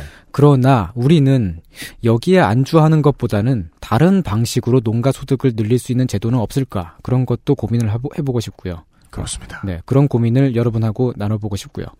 어, 그러한 관점에서 이 수매제의 이면을 어, 말씀을 드리겠습니다. 이 수매제는 말이죠. 그 농민으로부터 비싸게 삼으로써 어, 농민 소득을 증대시키고 소비자에게는 싸게 되팔아서 식생활을 안정시키는 것 이게 목적이었습니다. 네. 어, 지금은 둘 다 실패했어요. 그러네요. 네. 음. 작년에는 원래 예정되어 있던 예산보다 6천억 원 가량을 더 썼는데 어, 쌀이 너무 많이 생산됐기 때문에 더 많은 돈을 들여서 그 쌀을 구입하고 울며 그럼- 쌀 사기. 네, 그럼으로써 그 시장에서 격리를 시켰죠. 네. 그러면은 그 공급 초과에도 불구하고 쌀값을 어느 정도 떠받칠 수가 있습니다. 대신 지금 대한민국 어딘가에는 엄청나게 많은 쌀들이 있는 거네요. 어딘가 창고에 있겠죠. 근데 그럼에도 농민들의 처지가 개선되지 않았어요. 그죠? 네. 돈이 어디 갔어요, 지금, 여전히. 네. 그게 왜냐면은 쌀의 공급량이 이미 너무 많기 때문에 네. 가격 방어가 이만큼의 돈을 풀- 풀어서도 효과적이지가 않고요. 네. 일단 그게 첫째가 있고 그리고 무엇보다 쌀이 다 안 팔리기 때문이죠. 음. 한편으로 소비자는 비싸게 사게 돼요. 음. 가격을 어쨌든 계속 떠받치니까요. 네. 바로 이 장, 장치가 지금 한국의 쌀값이 세계적으로 비싸진 주요 원인이라고 할 수 있습니다. 음. 어, 한때는 분명히 이게 되게 좋은 복지제도였는데 70년대까지요. 네. 뭐 한 80년대, 90년대 초반쯤까지도 그랬을 거예요. 네. 하지만 지금 부작용이 있는 거죠. 이렇게 그 정부가 그 시장에 개입하는 다른 예를, 뭐 예를 들면 부동산에서도 에서도 찾을 수가 있죠. 그 주택의 공급량은 수요를 넘어서 그 지금 뭐 미분양 아파트가 쏟아지고 있고, 네. 어 그럼에도 아파트 가격은 유지가 되고 있어요. 그렇죠. 어, 정부가 정책적으로 강력하게 아파트 가격을 떠받치기 때문이죠. 음. 그 국가가 역량을 동원하면 그런 게 가능합니다. 네. 음, 아까 앞에서 쌀 문제는 농민들의 입는 그 피해라는 측면뿐만 아니라 국산 쌀값이 무지 비싸다는 측면 음. 그것도 고려해야 된다고 말씀드렸죠. 쌀값을 인위적으로 높게 유지하면은 거기서 또 부차적인 문제가 또 발생합니다. 예. 첫째로는 식품으로서의 쌀뿐만 아니라 그 쌀을 이용한 2차, 3차 가공품의 가격도 같이 올라가게 되죠. 당연히. 90년대 때 생각했던 이제 상식 때문에 쌀은 비싼 것이다. 음. 80년대에 배웠던 그런 느낌 때문에 네. 쌀을 재료로 한 음식들이 가공식품들이 비싼 것도 저는 거부감이 적거든요. 그러신 분들 많을 거라고 보는데 네. 생산량으로 보면은 시장 정의에 한참 어긋난다는 거죠. 네. 음. 쌀이 옛날에 그 고급품이고 사- 거의 뭐 한때는 정말 사치품에 가까운 느낌이었던 때도 있었어요. 그 네. 20세기 초반 막 그때쯤에는 정말 부자들만 먹는 음식이었었고, 음. 어 근데 그 지금은 이제 너무 많이 풀려가지고 되게 흔해진 거죠. 음. 어 근데 그것을 가격을 유지를 하고 있고, 예를 들면은 뭐 과자, 화장품 이런 것들 쌀값이 비싸면은 그 쌀을 원재료로 사용하는 것들도 비싸지게 되고요. 네. 둘째로 쌀값을 비싸게 하려면 쌀값만 비싸게 하면 안 되잖아요. 왜냐면 음식이라는 거는 쌀을 대체할 만한 다른 것들이 또 있잖아요. 음. 뭐 다른 거 먹어도 되는데 음. 그러면 그 다른 거의 가격이 쌀보다 많이 싸면 쌀값도 같이 떨어질 수밖에 없지 않습니까? 예를 들면 밀가루 같은 거요. 네, 그렇죠. 그래서 이제 그 쌀을 대체할 수 있는 곡물, 어, 그런 것들, 그 다른 곡물들의 수급을 조절하게 되죠. 다른 곡물들은 거의 전적으로 수입에 의존을 하니까 그 정부가 이제 그 관세청을 통해서 관세를 매기는 방식으로 곡물의 수급량을 통제를 하는데 음. 그 곡물들은 이제 그 품목별로 300%에서 800%대까지 관세가 맞습니다. 붙어요. 이렇게 관세가 비싸니까 면세 범위 안에서 그 소량씩 직구하시는 분들도 있죠. 음. 어, 재작년에 그 관세청 발표에 따르면은 음. 2011년부터 2015년 사이에 음. 곡물을 해외에서 직구하신 뭐 음. 그런 게 9,343% 늘었, 늘었다 그래요. 와, 9,343%요? 네. 94배가 930배 아닌가요? 아, 아니구나. 94배. 네. 네, 94배 늘었다는 거죠. 그 중에 저도 있네요. 아, 곡물도 짓고 하세요? 안남미가 너무 맛있어가지고. 아. 저는 뭐 퀴노아 직구 해 본 적 있습니다. 음. 그러니까 그 이제 그 5kg 트렌드예요. 사다 네, 먹어봐. 네. 저는 아직 그 요즘 안 그래도 공부할까 생각 중이에요. 직구 하는 법. 그러니까 그, 안남미부터 시작해봐요. 그 일정 금액 안에서 음. 5kg인가 그 정도 이내로 수입을 네. 하면은 면세가 되죠. 그 개인이 자기 사용 자가 사용 용도로 쓸 때는 그러면 아이쿠 배송비 이눈 한번 딱 감죠? 되게 싸요. 아, 네. 그렇구나. 네. 네. 그 제가 그 직구를 한번 해볼까 싶어가지고 그 이렇게 아- 뭐 알아보는데 배대지라는 게 있더라고요. 네. 그래서 쭉 뒤져보니까 배대지가 배송대행지란 건 알았어요. 네. 우리 원시인 이제 알았어요. 네. 근데 그게 왜 네. 필요한지는 모르겠는 거예요. 그래가지고 그 얘기할 것 같았어요. 제가 직구하려는 게 이제 자전거 부품이었거든요. 네. 그 커뮤니티에 배송대행지가 왜 필요한 건가요? 라고 물어봤었어요. 네. 근데 거기 일바로 달린 답글이 음. 알 필요 없어요였어요. 알 필요 없구나 하고 그때부터 또 안 알아봤어요. 아, 그거 믿은 거 결론에 가장 놀라운 부분은 그거군요. 아, 알 필요 없군. 얼마나 안심되는 위로예요. 네. 그, 자, 곡물 해외 직구가 그렇게 뭐, 네. 어, 윤세민 기자님은 그 아직 방법을 모르신. 네, 네. 방법을 모르신다고 합니다만은. 네.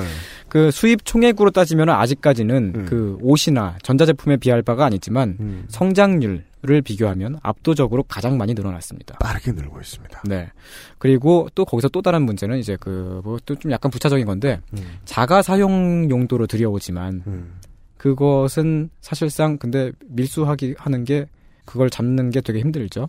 그래서 최근에 땡션, 땡마켓 이런 데서 음. 그 소규모 유통업자들이 그 이제 수입 곡물들을 오픈마켓에서 예, 정상적인 그 방법으로 수입되어 왔을 때는 도저히 유지할 수 없는 가격으로 음. 그렇게 좀 되게 싼 물량이 막 막 나오는데 네, 어떻게 들여왔는지 뻔해요. 근데 음. 그런 쪽으로 이제 밀수품이 들어가지 않았을까라는 그 의심을 할 수가 있죠. 이것도 지금 국가의 70년대부터 이어져 온 기조가 흔들리지 않은 쌀의 가격 정책이 가지고 온 결과 중에 하나라는 거죠. 네, 그렇습니다. 예. 다만 이제 그 극히 최근부터는 그 일부 품목에 한해서 저율 관세를 매겨요. 저율 관세라고 하는 거는 그 관세를 아주 낮게 음. 5%뭐 아니면은 밀- 특히 이제 뭐 밀가루 같은 경우는 빵 퍼센트. 음. 어. 네. 그러니까 그 그런데 그 그렇게 매기는데 그 대신에 이제 그 저율 관세는 그 수입하는 그 품목의 쿼터량이 정해져 있어요. 음. 그러니까 그 일정한 그 만큼의 수입 총량 그것을 초과돼서 수입하게 되면은 그 다음부터는 역시 고관세가 붙게 되는 거죠. 네. 어, 최근에 그 FTA 협정국하고는 점진적으로 또 수입 관세를 낮추고 있죠. 음. 어, 그래서 이제 그 고- 거기서도 이제 그 뭐랄까 관세가 많이 인하되고 있고 양호 관세가 들어가고 그래서 이제 국가가 고민을 드디어 덮어놓고 그냥 계속 떠받쳐왔던 쌀 가격 조절하는 방식을 네. 고민해야 되는 가장 큰 계기가 나타난 게 FTA인 거죠. 네. 음. 근데 거기서 곡물 시장을 개방을 했지만 음. 그 수입량을 딱 정해줌으로써 음. 그렇게 함으로써 이제 그 수급량 자, 자체를 아예 통제를 하고 있는 거죠. 음. 그러니까 곡물 수입량에 쿼터가 있는 거는 FTA 협정국하고 한테도 마찬가지인 거고요. 네. 그리고 특히나 쿼터량 같은 게 특히 쌀 수입량이 너- 늘어날 경우에는 음. 다른 곡물들의 관세도 같이 올라가요. 그걸 이제 특별 긴급관세가 붙는다 그러는데 아직 이게 그, 그 최대 한 1067%까지 오른다고 알고 있거든요. 음. 어, 그러, 그러니까 그러면 다른 곡물들도 결국 비싸지게 되는 거죠. 음. 아직까지는 이제 뭐 1067% 관세까지 올라간 적은 없습니다만은 그렇게 음. 발동된 적은 없어요. 예. 하지만 이 곡물의 수입량을 통제를 하기 때문에 단지 이 곡물들이 비싸질 뿐만 아니라 음. 일부 품목을 제외하면 수급이 불안정해져요. 수급이 불안정해진다. 네. 그러니까 국내 시장 안에 들어오는 게 예를 들면 어떤 회사가 난 지금부터 과자를 잔뜩 생산하고 싶어라고 상- 마음을 먹어도 음. 그 시중에 풀려 있는 분량은 음. 딱 일정한데 네. 더 많이 어떻게 어디서 그 갖고 오기가 힘든 거- 힘든 거죠. 음. 자, 그러면은 이제 그 전반적으로 이제 그런 곡물들을 이용한 가공식품의 가격도 비싸지게 되고요. 음. 어, 전반적으로 또 식품 가격이 오르게 되는 그런 효과가 있는 거죠. 음. 어, 여러분이 이제 그, 자, 그 현실에서 쉽게 만날 수 있는 것 중에 뭐냐면은 유럽산 수입 과자 있잖아요. 네. 네. 저는 그 저기 뭐야, 와퍼 형태로 돼 있는 오스트리아산 그 초콜릿 잼 들어있는 거 있잖아요. 와플 형태 아닐까요? 와, 어, 와퍼. 웨하스라 그러죠. 웨- 네. 네. 와플. 아, 그러니까 지금 P와 F 때문에 아. 네. 웨이퍼, 네네. 와퍼는 아, 저도 그거 아, 네. 생각했네요. 이정재 씨가 네. 들고 다니는 그거고요. 그 버, 버거왕. 한국어에는 P하고 F 발음 구분이 없어서 참 좋아요. 맞아요. 와퍼. 어, 하여간 그런 걸 먹습니다만은 그 저기 그것보다 국산 질소가 더 비싸죠. 그쵸. 네, 국산 질소를 사면 거기에 과자가 조금 덤으로 좀 들어 있더라고요. 한국 대기에는 질소가 없나 봐요. 그러니까 기왕 그렇게 할 거 질소 말고 헬륨으로 넣었으면 좋겠어. 먹으면서 목소리도 바꿔지게. 마- 맛있네. 이렇게 하게. 되게 재밌는데. 그 요즘 그 외국 과자 가게들 많이 와- 외국 과자만 다루는 가게들이 나오잖아요. 네, 엄청 많이 생겼어요. 되게 많이 생겼죠. 어 이거 재밌는 스토리네요. 음.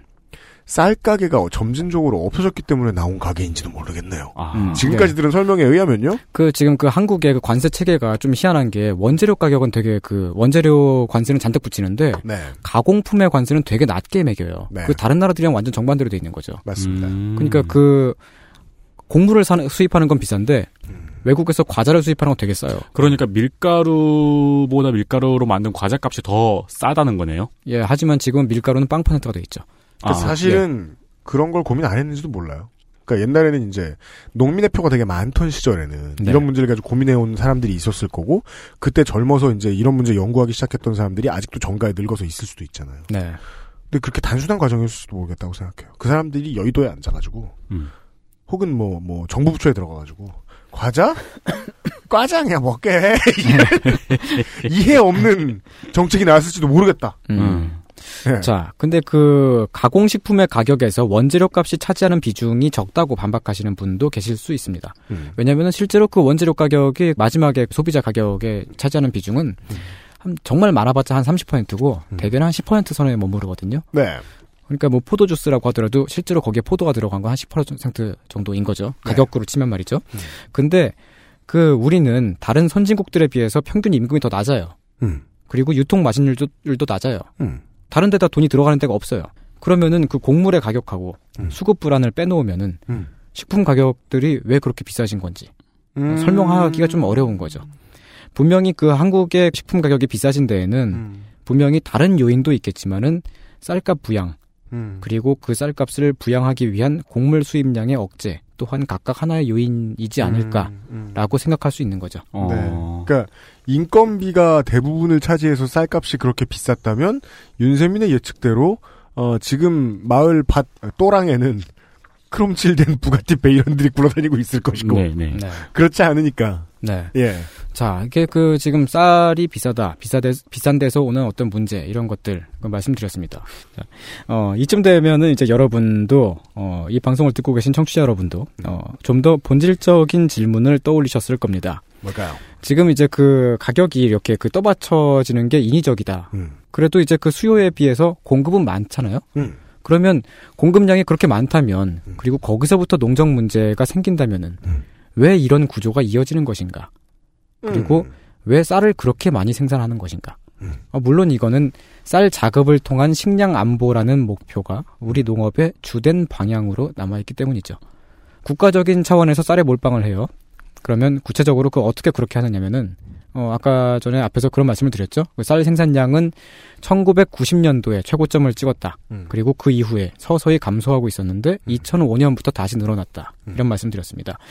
이 2005년을 전후로 농업 정책에 변화가 있었 다는 말씀드렸는데 굉장한 정책인가 보네요. 쌀 생산량을 늘리는 정책. 네. 이게 뭐냐면은 바로 직불금제죠. 정부가 그 전까지는 직접 수매를 했었잖아요. 근데 그렇게 하는 대신에 농가에다가 어 이제 지원금조를 이제 그 돈을 주는 거죠. 그런데 그게 모든 농가에 주느냐? 아닙니다. 쌀 농사를 짓는 농가에다가 돈을 주죠. 오늘의 주제입니다. 네. 물론 이제 그 직불금은 쌀 직불금 말고도 음. 뭐 이제 그 밭에다 주는 밭 직- 직불금 그런 것도 있고요. 음. 뭐 경관이 예쁜 논밭이라든지 음. 어 그러니까 뭐그 진짜 뭐 경관 뭐 그- 그거 따져 가지고 주는 그런 직불금도 있대요. 음. 그리고 뭐 친, 친환경 농업 직불금 음. 그리고 뭐 경작 조건이 불리한 지역에다가 주는 뭐 그런 직불금 음. 그런 것들이 또 있지만 그 중에서 예산 규모가 가장 크고 가장 쌀이겠죠. 예, 가장 많이 크고 네 그리고 가장 중요한 건 당연히 쌀 직불금이죠. 음. 그런데 이 쌀 직불금은 1헥타르 단위로 농지 면적에 따라서 지급을 합니다. 그런데 현재 각 농가당 가지고 있는 평균 농지 면적이 1헥타르를 약간 웃도는 정도. 1점 땡 헥타르. 네, 그렇습니다. 평균이 그렇다. 이것은 이제 그렇다는 거는 여러분이 어, 이미 캐치를 하셨을 텐데 음. 그보다 적은 면적을 가진 농민도 많다는 거죠. 못 받는다. 네, 그렇습니다. 정말 영세한 소농들은 애초부터 직불금을 못 받습니다. 근데 문제는 여기서 끝나지 않아요. 직불금제는 2005년도에 농지법 전면 개정과 맞물려서 큰 피해를 만들었습니다. 농지법 개정은 농지 소유의 자격 제한을 없애는 데 골자가 있었습니다. 그, 음. 예, 다시 말해서 농업인이 아닌 사람도 농지를 구입하고 매매하고 그렇게 할 수 있게 한 거죠. 답이 깔끔하게 나왔습니다. 네. 이미 답이 나온 것 같네요. 음. 농지를 뭐 이런 법이 생기기 전에 그냥 샀어. 음. 그럼 그건 보통 골프장? 창고? 네. 창고용 공장? 네. 그게 아니면 시대 차익으로 돌아오지 않거든요. 네. 근데 개발 안 해도 돌아오는 시대 차익이 생기네요. 네. 당시에 참여 정부는 그 시장 개방을 앞두고 있었고 그러니까 농업 경쟁력은 키워야겠고 그러, 그러려면은 농업에 민간 투자가 필요하다고 생각했던 모양이에요. 그래야지 이제 그 농민들이 성장할 수 있고 뭐 그렇게 해서 이제 그 어, 농민들이 그 농업을 더 많이 현대화시킬 수 있고 뭐 그런 구상을 했던 모양이에요. 대신에 이제 거기다가 강력한 지방 분권을 또한 추진을 했었죠. 음. 그 지방 분권과 그 같이 맞물어졌다면은 그러면 진짜로 그 각 지방마다 그 어떠한 형태로든지 간에 좀더 발전된 변화상이 있었을 수도 있는데 근데 여러분들도 아시다시피 그 지방 분권, 지방 자, 자치 확대 이런 것들은 어, 어떤 집단의 줄기찬 반대로 인해서 좌초하고 말았습니다. 그리고 농지법만 바뀐 거죠. 네, 반쪽짜리 개혁이 된 거예요. 결국은 50년 만에 대지주 육성하는 법이 나온 거군요. 네. 그래서 실제로 무슨 일이 벌어졌나 하고 보면요. 예. 어, 일단 그 우리나라 법률은 그 전부터 이렇게 되어 있었어요. 직접 농사 짓는 땅에 한해서는 조세 특례 제한법이라고 하는 게 있는데 거기에 따라서 상속 재산을 포함, 포함시키지 않아요. 음. 이게 무슨 말이냐면은 상속세 안 낸다는 얘기죠. 간단히 말해서. 네. 그렇게 해야지 농업인이 죽더라도 그 후손이 계속 농사를 지을 수, 이어가잖아요. 음, 그 토지는 좀 원래 그 크고 넓고 그러니까. 네네. 거기다가 세금 매기면 힘들어지잖아요. 근데 이제 누구나 농지를 살 수 있게 됐어요. 그 재산을 농지를 갖고 있으면은 기존에 있던 법률에 따라서 상속세, 증여세 안 내게 됩니다. 어, 그러니까 누구나 농지를 살 수 있게 법은 개정해 놓고 네. 상속세를 안 내는 부분은 그대로인 거네요. 네. 그러면 지금 내가 도시에 땅이 있는 사람이라도 뭐 뭐 빌라촌이야, 뭐 오래된 상가야, 재개발도 안 해준대. 네. 그런데면은 갑자기 나 죽을 것 같아. 음. 뭐 우리 아버지 뭐 어머니 돌아가실 것 같아. 음. 그럼 갑자기 그 돈 빼가지고 시골 내려가서 잘 일하고 있는 자영농 땅 사버리면 되겠네. 그렇게 되죠. 거기다가 그 땅에 그 만일에 뭐 향후에 뭐 무슨 도로가 뚫리거나 뭐 뭐라도 들어서서 뭐 네. 이, 득을 얻게 될 가능성도 있죠. 아, 어, 예. 완전 꿀이네요. 예, 그 물론 이- 그 그럴 가능성은 되게 낮아요. 사실은 그 농지를 가지고 있음으로 인해서 그 얻는 소득은 네. 그 대체로 은행 이자율보다 조금 낮대요. 아, 희한하게도 참 그 제가 전에 지난번 방송 어디선가 말씀드렸습니다만은 그 희한하게도 새누리당 의원들이 땅을 사면 거기 다 무슨 자꾸 막 고속도로가 뚫리고 무슨 막 대학이 들어서고 막 그러더라고. 그렇습니다. 네. 음. 희한해요. 하여간 그래서 부유층이 미친 듯이 땅을 사들였어요. 농지법이 개정되고 나서. 근데 이게 직접 농사 짓는 땅이라는 조건이 있지 않습니까? 그 세금이 면제되는 데에서. 근데 거기에 그 예외 조항이 있어요. 소유자가 나이가 많다. 그러니까 고령이다. 어, 아니면은 뭐 질병에 걸렸다. 그러니까 그 그래야지 그 농사를 짓지 않아도 네. 어, 자경지로 이제 봐주는 거죠. 네. 그러니까 늙었다와 아프다만 증명하면 된다 치자고요. 네. 그런데 내가 젊고 건강해. 음, 네. 그러면 군대에 갔다. 그래도 역시 예외 예외가 되죠. 아니면 집안에 노인네 하나 세우면 되잖아요. 뭐 그런 방법도 있죠. 그죠. 네. 음. 아니면 뭐 이렇게 대학에 진학한다 뭐 그런 그 어떤 그 진학하는 것도 하나의 예외로 보고 있고요. 어쨌든 탈세의 최적지로 만들어 준 거라고밖에 보이지 않나요? 그러니까 누구 한 명만 세우면 되네요. 음. 가족 구성원 중에. 예. 그리고 또 이제 그, 그 소유자가 일정 기간 이상 해외에 거주를 하고 있다. 그래서 그 직접 농사를 지을 수 없는 상황입니다라고 증명을 하면은 음. 그것도 역시 예외가 포함되고요.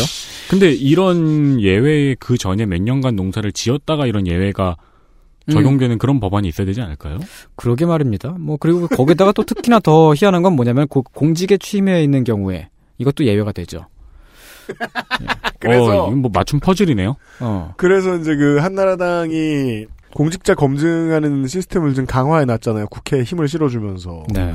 그 이후부터 이제 한나라당이 집권한 다음에는 꾸준히 고위공직자 청문회만 들어가면 너희 직불금 어디서 탔냐고 왜 탔냐고 네네. 얘기 다 나왔어요. 소식 밝으니까 다 사놓은 거예요. 음. 네네. 그러니까 어쨌든 그런 뭐 그 예외 조항들이 있고 거기에 해당되는 경우에 어쨌든 자경지가 되니까 농지를 청문회 하면 나오는 사람들이 위장 전입. 그죠? 위장 전입은 일단 있어야 돼요. 왜냐면은 그 농지의 그 반경 2km 이내인가 거기에 그 실제로 제촌이라 그래서 거기 살고 있어야 살아야 하는데. 아. 주민등록법상으로 그 서류상에만 거기에다가 주소지를 등록을 해 놓고 실제로 사는 건 서울에서 강남에서 살 살죠. 빈집이 얼마나 많아요. 네. 그리고 빈집 아니더라도요. 거기 사시는 분들한테 가가지고 저기 옆에 칸 조그만 거 네. 이거 주소만 다르고 같은 주인이시던데 음. 이거 저희가 월세 낼게요. 혹은 얼마에 파세요. 음, 뭐 그럴 수도 음. 있겠죠. 예. 네. 그러한 위장 전입, 그 다음에 농지법 위반, 그리고 땅 투기. 이렇게 3종 세트를 뭐, 뭐 청문회 나오는 사람들은 거의 다 기본으로 갖고 있죠. 몇 년 전이었죠? 한 5년 전이었나요? 4년 전이었나요? 코미디가 한 번 있었죠? 잔디밭에 음. 고추나무를 급하게 꽂아 넣었던. 아, 예, 그 저기 새누리당 네네. 최, 최모, 최모 씨의 딸 모 연애 의- 의원 말이죠. 네네. 네. 예. 예, 저는 그 저기 그 최근에 그 저기 최순실 청문회 하면서 또 정말 아, 이거 참 희한한 일이다 싶었던 게 그 최순실 부역자인 우병우 네. 전 민정수석 있지 않습니까? 음. 그 부인이 더덕을 재배한다 그래 그러잖아요. 네. 어 더덕을 재배해요. 음... 그 그거 그 그 땅을 그 진짜로 그 운영하고 있는 건 골프장인데 음... 그 골프장으로 등록을 해두면은 세금을 더 많이 내야 되니까 네. 어, 탈세를 하기 위해서 네. 골프장 한 켠에다가 더덕을 심어놓고 아 그쪽에는 그러면은 그 저 연못 대신에 더덕 해자드가 아, 네. 그렇겠네요. 네. 어, 골프장 직원들이 거기서 실제로 더덕을 재, 재배한다 그래요. 어, 옛날에 팡야 하던 기억을 더듬어 보면은 공이 거기에 떨어지면은 더덕 해자드 이러면서 캐릭터가 울상을 짓고 더덕 재배하던 직원 머리에 맞고 아예 뭐 8번 홀은 다 더덕이다. 그래가지고 이, 이, 이 골프장은 이게 특색이다. 그러면 더덕 전용 채도 나와야겠네. 더덕 클럽. 네, 더덕 클럽이 나와야겠네. 더덕 max speed. 네. 아니면 더덕 이제 위에서 쳐도. 공이 이제 홀에 다- 집어 집어 넣어가지고 공이 홀에 들어가서 네. 손을 집어 넣어가지고 공을 뺐는데 더덕이 같이 나.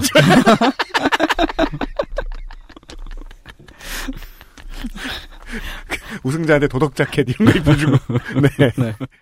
직불금을 누가 얼마큼 많이 수령을 그 했나, 뭐 혹은 뭐 누가 신청을 했나, 그거를 그때 그 찾았더니 네. 어떤 언론의 보도에 따르면은 49,767명의 공직자가 와, 4만 9천 5만 5만 명이네요. 물론 그 신청만 하고서 그 뭐 어떻게 심사에 탈락해가지고 받지, 받지 못했던 사람들도 일부는 있을 수 있겠습니다만은 음.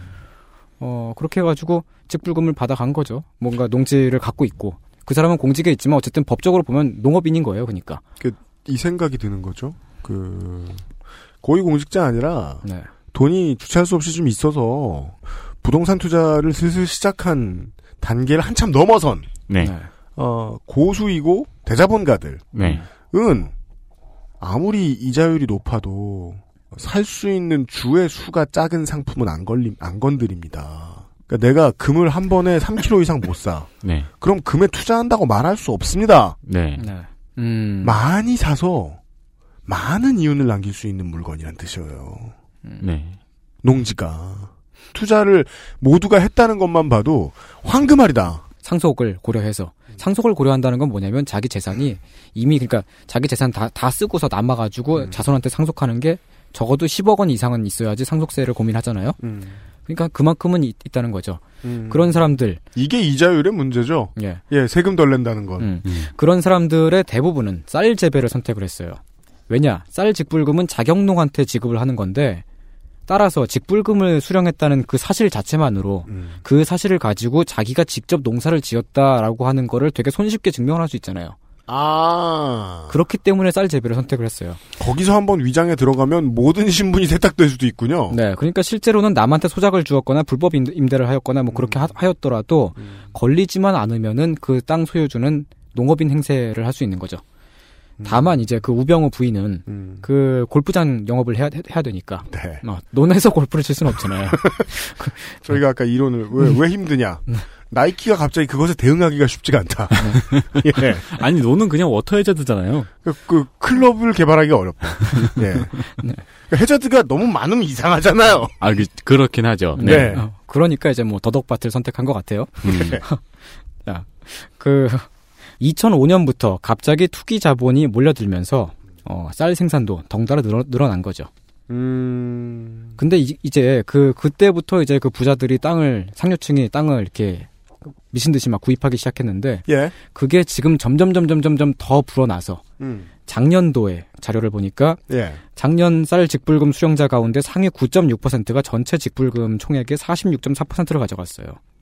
반이요? 네. 아, 반면에 하위 50%의 농가가 전체 쌀 직불금의 4%만을 가져갔습니다. 오?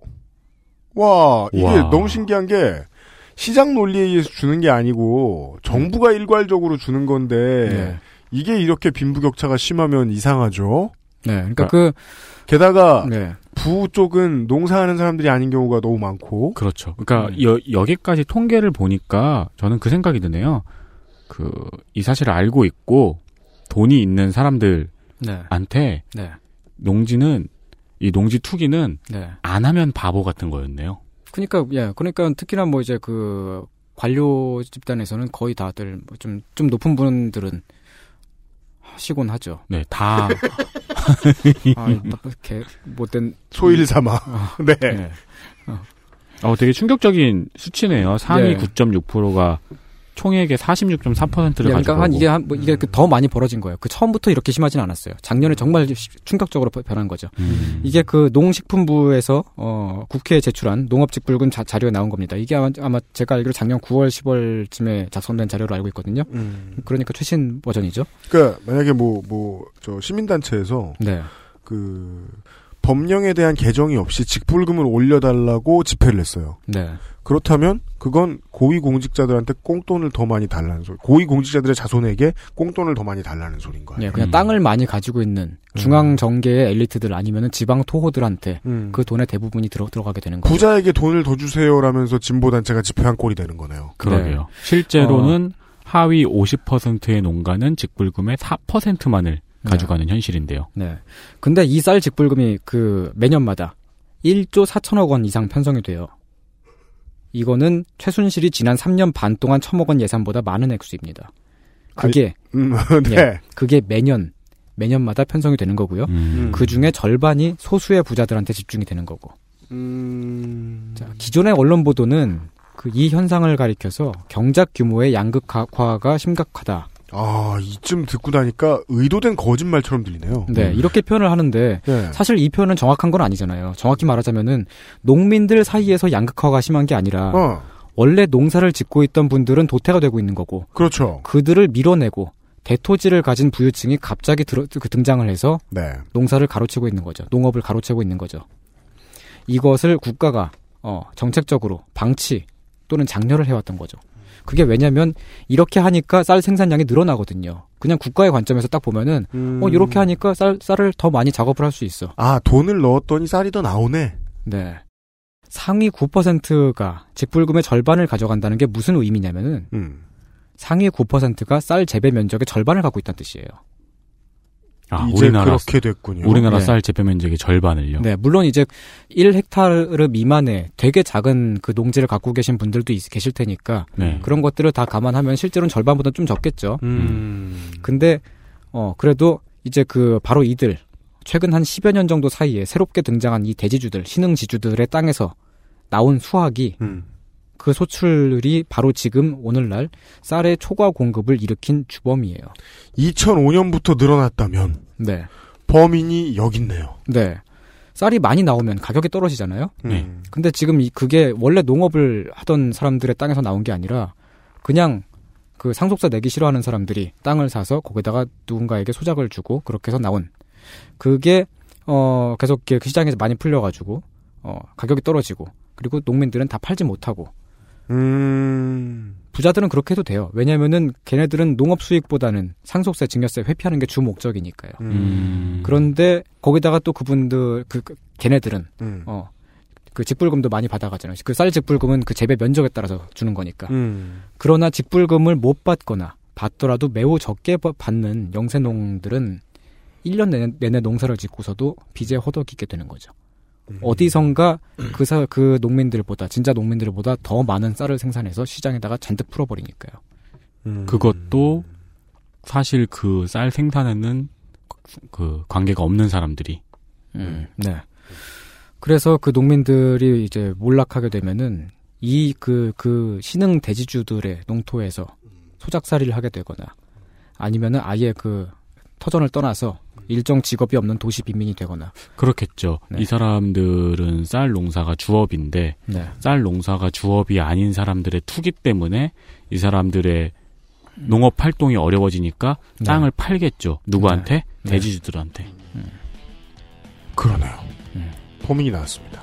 자, 그러면 이거를 그럼 이 상태에서 이게 지금 뭐 정상적이고 멀쩡한 상황은 아니니까요. 음. 어, 이 상태에서 이제 농업을 어떻게 하자, 농업 정책을 어떻게 하자라고 하는 어, 그런 어, 여러 가지 관점들이 있고 목소리들은 다양합니다. 음. 그런 것들은 조금 있다가 어, 다시 한번 살펴보죠. 알겠습니다. 네. 네. 광고 듣고. XSFM입니다.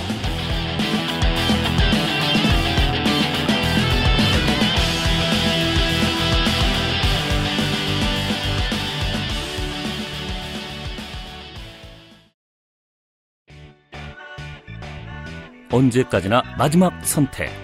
아로니아 진. 순하고 좋은 것만 먹어야 할 우리 아이 영양 간식을 찾고 있다면 프리미엄 safe food 아임닭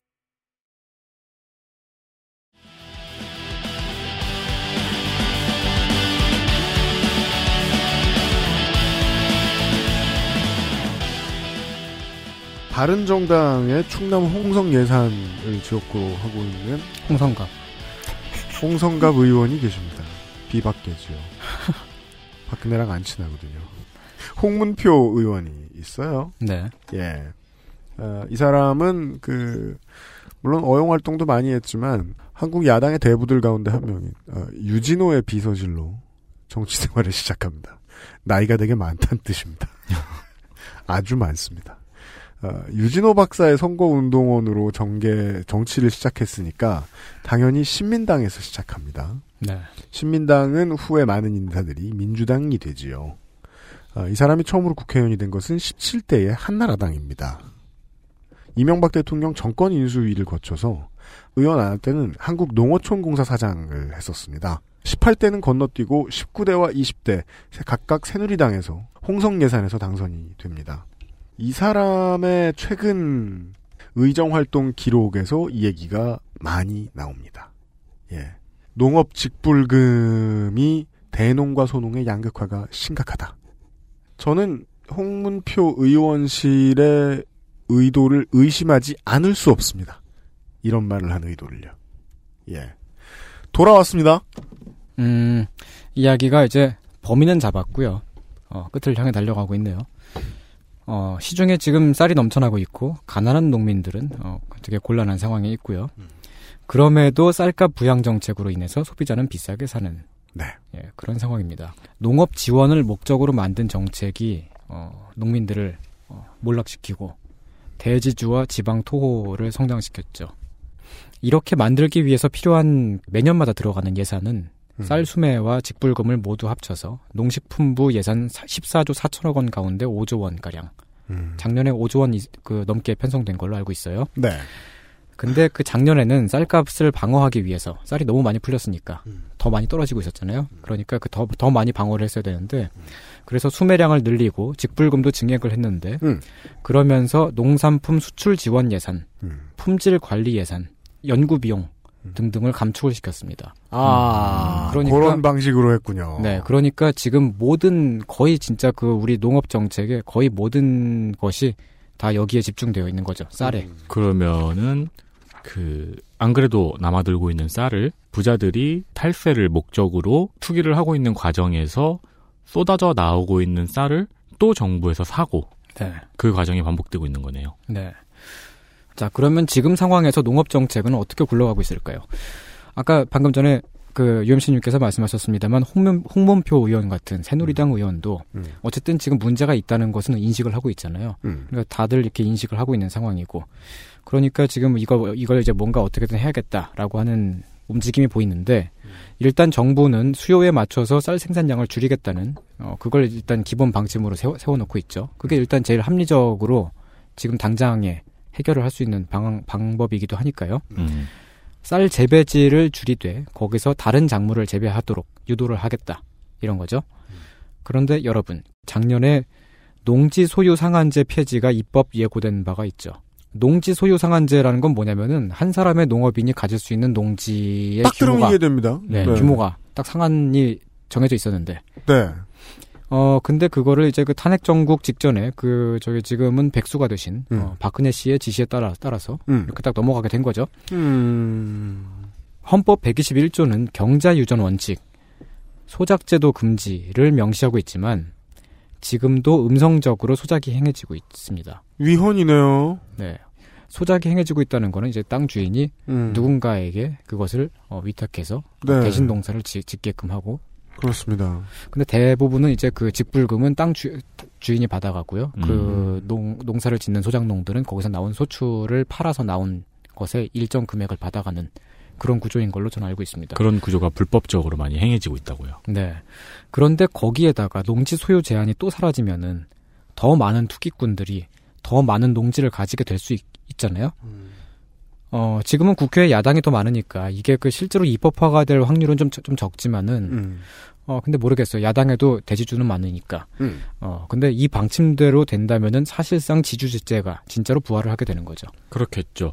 어, 현재대로라면은 농사를 짓고 계신 분들은 점점 더 힘들어지겠고, 네. 어, 그리고 따, 투기를 목적으로 땅을 계속 사들이는 사람은 점점 더 많아지겠고, 네. 그러면 결국 농사가 힘들어지신 분들은 땅을 팔겠죠?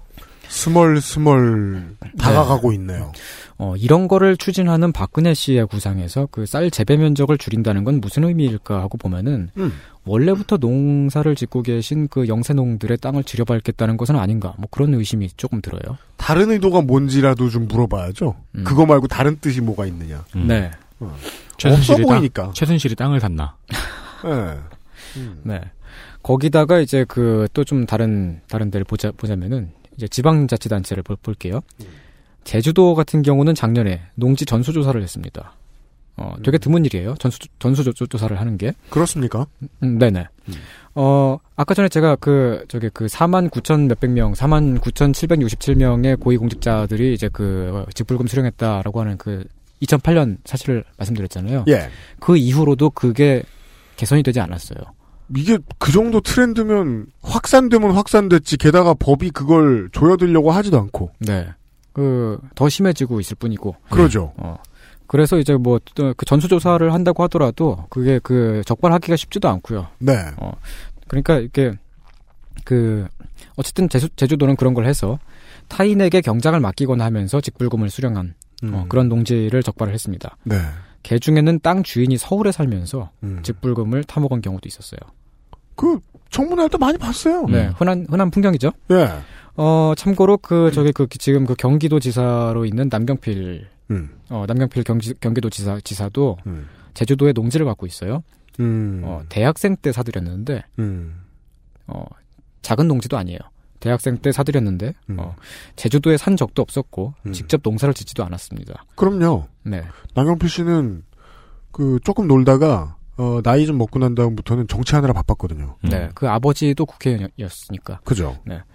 어, 그, 근데 이제 그 남경필 지사 같은 경우는 그때 그 당시에 그 사실이 밝혀졌을 때, 어, 그 땅을 나라에 기증하겠다. 그렇게 뻥을 치고는 그, 어, 농지를 자기 동생한테 줬죠. 그렇습니다. 정확히는 자기 동생의 명의를 갖게 된 거죠. 음. 네. 동생이 성함을 남나라 씨로 바꾸지 않은 이상. 네. 네. 네.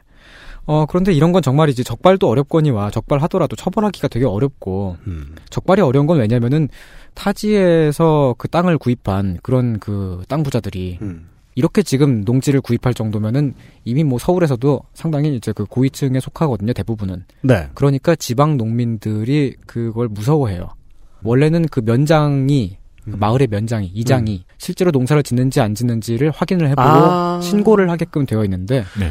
관리 감독할 수 있는 사람의 힘이 너무 떨어지는군요, 상대적으로. 네, 무서워서 그거 그렇게 할 수가 없죠. 어. 어, 적발을 한다고 하더라도 처벌하기도 되게 어렵고요. 음. 지방자치단체일수록 더 그렇죠. 왜냐면 다른 지역에 있고 뭐 그런 경우에 그 땅 주인이 음. 다른 지역에 있고 그런 경우 그렇다면 전수조사는 어떤 힘을 가질까? 제주도는 전에도 그 이렇게 조사를 해서 직불금을 부당하게 수령한 사람들을 적발한 적이 있었습니다만은 그때도 흐지부지 끝났습니다. 그렇습니까? 네, 당시에 청문회를 열었는데 청문회를 그 하는 그 지방 관료들이 음. 바로 그 직불금 수- 부당 수령자 본인이거나 일가 친척이거나 어 뭐 그러니까 아, 그니까, 그 사람들이, 조사위원들이 앉아가지고, 네. 자리를 바꿔 앉으면서, 네. 증인은 부당 직불금을 수령한 적 있죠? 일어나서 바로 뛰어가가지고. 아, 네. 네. 어 내가 조금 조금 잘못한 것 같은데 내가 나를 조사해봐야겠다. 이러 이러잖아요. 조사해봤는데 잘못 안 했네. 음, 네. 그러니까 그 지방에 토호들의 카르텔이 딱 있는데 음. 거기서 어떻게 뭐 하- 하기가 힘든 거죠. 음. 그러니까 그게 나름대로 이제 그 청문회 형식을 빌어서 변명을 청취하고 그 다음에 그냥 종결하거나 아니면은 가벼운 범칙금 정도 그렇게 하고 끝난 거예요. 아, 수습하기에는 이미 모두의 범죄가 돼버리는 바람에. 네. 예. 그래서 뭔가 이제 노력은 하고 있는 것 같은데 뭐 관료가 지주이거나 한통속인 경우가 많으니까 쉽게 개선되지가 않죠. 지방에서는. 음. 그렇죠. 네. 그 지방에는 지주들이 정치를 하고 있는 경우가 굉장히 많죠. 네. 그, 어, 정치 지형상, 이제, 자기 지분이 없다고 할 수 있는 원희룡 제주지사가 해볼 만한 시도긴 했네요. 음. 예. 근데 또 지분이 없으니까 해결될 리도 없고. 음. 어, 또 반면에 또 이제 지방에서 조금 다른 시도를 하는 지역도 있네요. 어, 충청남도입니다. 충청남도 같은 경우는 이제 그 쌀 재배를 하지 않아도 음. 농지의 면적이 넓지 않아도 음. 그 농업 지원 예산을 그 농민들한테 균등하게 분배하는 제도를 밀어붙이고 있죠. 꾀를 냈네요. 쌀 재배를 하지 않아도라는 말씀은 다른 것들을 재배 하여도라는 말인가요? 네, 지금까지는 직불금이라는 게 쌀 직불금 위주로 돼 있고 네. 그러니까 쌀 농사를 지어야만 하잖아요. 네. 그러니까 쌀 생산이 너무 많아지잖아요. 음. 그러니까 이제 그 그렇게 하는 아. 대신에 다른 농사를 지어도 주겠다. support는 해주되 네. 뭘 키울지는 시장 논리에 맞춰서 농민이 정하세요. 네. 음. 여러분이 하고 싶 하고 싶, 싶은 대로 하세요. 네. 음.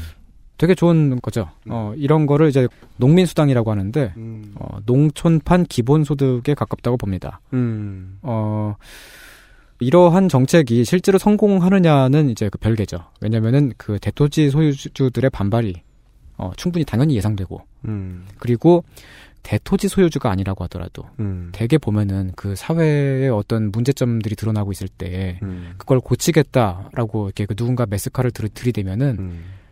그걸 막아서고 나오는 집단이 그 중간층에서 나오는 경우가 있잖아요. 음, 음. 예를 들면 쌀 직불금으로 치자면은 음. 아까 전에 그 9% 정도가 절반 가져간다고 말씀드렸고 네. 그리고 하위 50%가 4% 가져간다고 말씀드렸는데 음. 그 중간쯤에 있는 한 40몇 퍼센트가 음. 있잖아요. 음. 40몇 퍼센트에 속해 있는 어, 어느 정도의 그러니까 그 자립이 되어 있는 음. 그 농민 들은 예. 변화를 원치 않죠. 예, 음, 그 그렇죠. 농민층에서는 네. 그 반발이 나올 수가 있는 거죠. 안정적으로 농사를 지으면서 직불금도 안정적으로 가져가고 있는 농민들. 그러니까 네. 뭐 거기 표를 무서워해야 되는 그 충청남 도의 뭐 도의회 의장급 되는 의원들이나 지방의회 의원들이나 아니면은 도지사의 음. 경우에서 보더라도 충청남도는 이제 경작 면적이 넓은 편에 속하고 네. 어, 도농에서 농이 좀 더 우세한 곳이니까 네. 농민들의 표를 두려워해야 되는데 네. 이게 직불금을 못 받다가 받기 시작한 사람들이 기뻐해서 그 사람들한테 표를 찍어줄 것 같은 숫자, 음. 개혁의 득을 본 사람들의 숫자보다 농협조합장이나 거기 출신 국회의원들 이미 직불금을 막 타가고 있는 사람들, 네. 힘센 사람들. 예, 거기에 줄을 대거나 대려고 하거나 아니면은 대지 않으면 큰일 나는 사람들의 네. 숫자가 더 많을 수도 있으니까. 그럴 가능성도 있죠. 이게 어떻게 될지 모르겠어요. 일단 그 충남도가 이, 이 정책을 어떤 식으로 이제 그 실현시키는지는 좀 더 두고 봐야 되고요. 그리고 또한 한편으로는 이제 충청남도는 정부가 그 할당한 쌀 재배 면적 감축안에서 두 배를 축소하겠다 그랬어요. 다만 이제 농지의 생산력은 유지를 하면서 다른 작물을 심겠다는 거죠. 이것도 이제 그 쌀농사는 사실은 지금은 보조금 없이는 도저히 거의 수익을 못 내는 사업이 되어가고 있으니만큼 그것을 그리고 거기다가 이제 그 다른 작물로 전환을 하는데 시간이 걸리고 그러, 그러잖아요. 그러니까 차라리 쌀 농지를 축소를 해서 거기다가 다른 작물을 심어서 더 빠른 전환을 시도하겠다는 거니까 네. 그 빨리 그렇게 해서 나쁠 것은 없을 것 같아요. 그런데 이렇게 그 다른 작물로 전환을 하는 것도 그 또한 역시 반발을 사고 있어요. 왜냐하면은 일단 쌀 농사만 지어온 그 농민들 가운데는 고령자들이 되게 많고요. 네. 그 고령자들은 다른 농사를 쉽게 받아들이지 못하고 그리고 당연하죠. 다른- 네. 농사 기술이 완전히 다를 텐데. 네, 그리고 그 일단 거기다 또 다른 문제는 뭐냐면은 방금 아스파라거스 그런 말씀하셨습니다만은 그게 시장에서의 수요가 얼마큼쯤 될지 예측이 전혀 안 되는 거예요. 왜냐하면 그런 지금 기반이 안 돼 있으니까 아. 그 시행해 본 적이 없는 일이잖아요. 그러니까 쌀- 너무 예, 예. 오래 보호받은 시장의 상인들은 자신들이 스스로 개척해 나갈 근육이 없죠. 그쵸. 해본 경험이 없죠. 그렇죠. 네. 그러니까 네. 이제 일단 농사 기술이 완전히 다르기 때문에 네. 사업하는 사람 입장에서는 사업 종목을 갑자기 바꾸라는 얘기랑 똑같을 거예요 아마. 그러니까요. 아, 재창업이다. 그 네. 저게 실제로 그 90년대 초반쯤에 그 김영삼 정부 때 음. 그때 이제 농민들한테 이제 새로운 이제 그 농업 그 방식이라고 하면서 비닐하우스를 잔뜩 보급을 했잖아요. 네. 음. 진짜 많이 보급을 했는데 음. 너무 많이 보급하니까 네. 사람들이 다 방울토마토 키우고 다 양상추 키워가지고 음. 그 진짜 아, 엄청 망, 망했었어요 그때. 맞아요, 맞아요. 그러니까 그런 그 역사적인 경험도 있고. 네. 그러니까 이제 베스, 황수개구리, 유트리아 이런 것처럼 이 작물이 유행이 돼서 확 불고 가고 음. 늦게 아, 참여한 맞아. 사람 피바람 불고 네. 또 그건 생각해야지.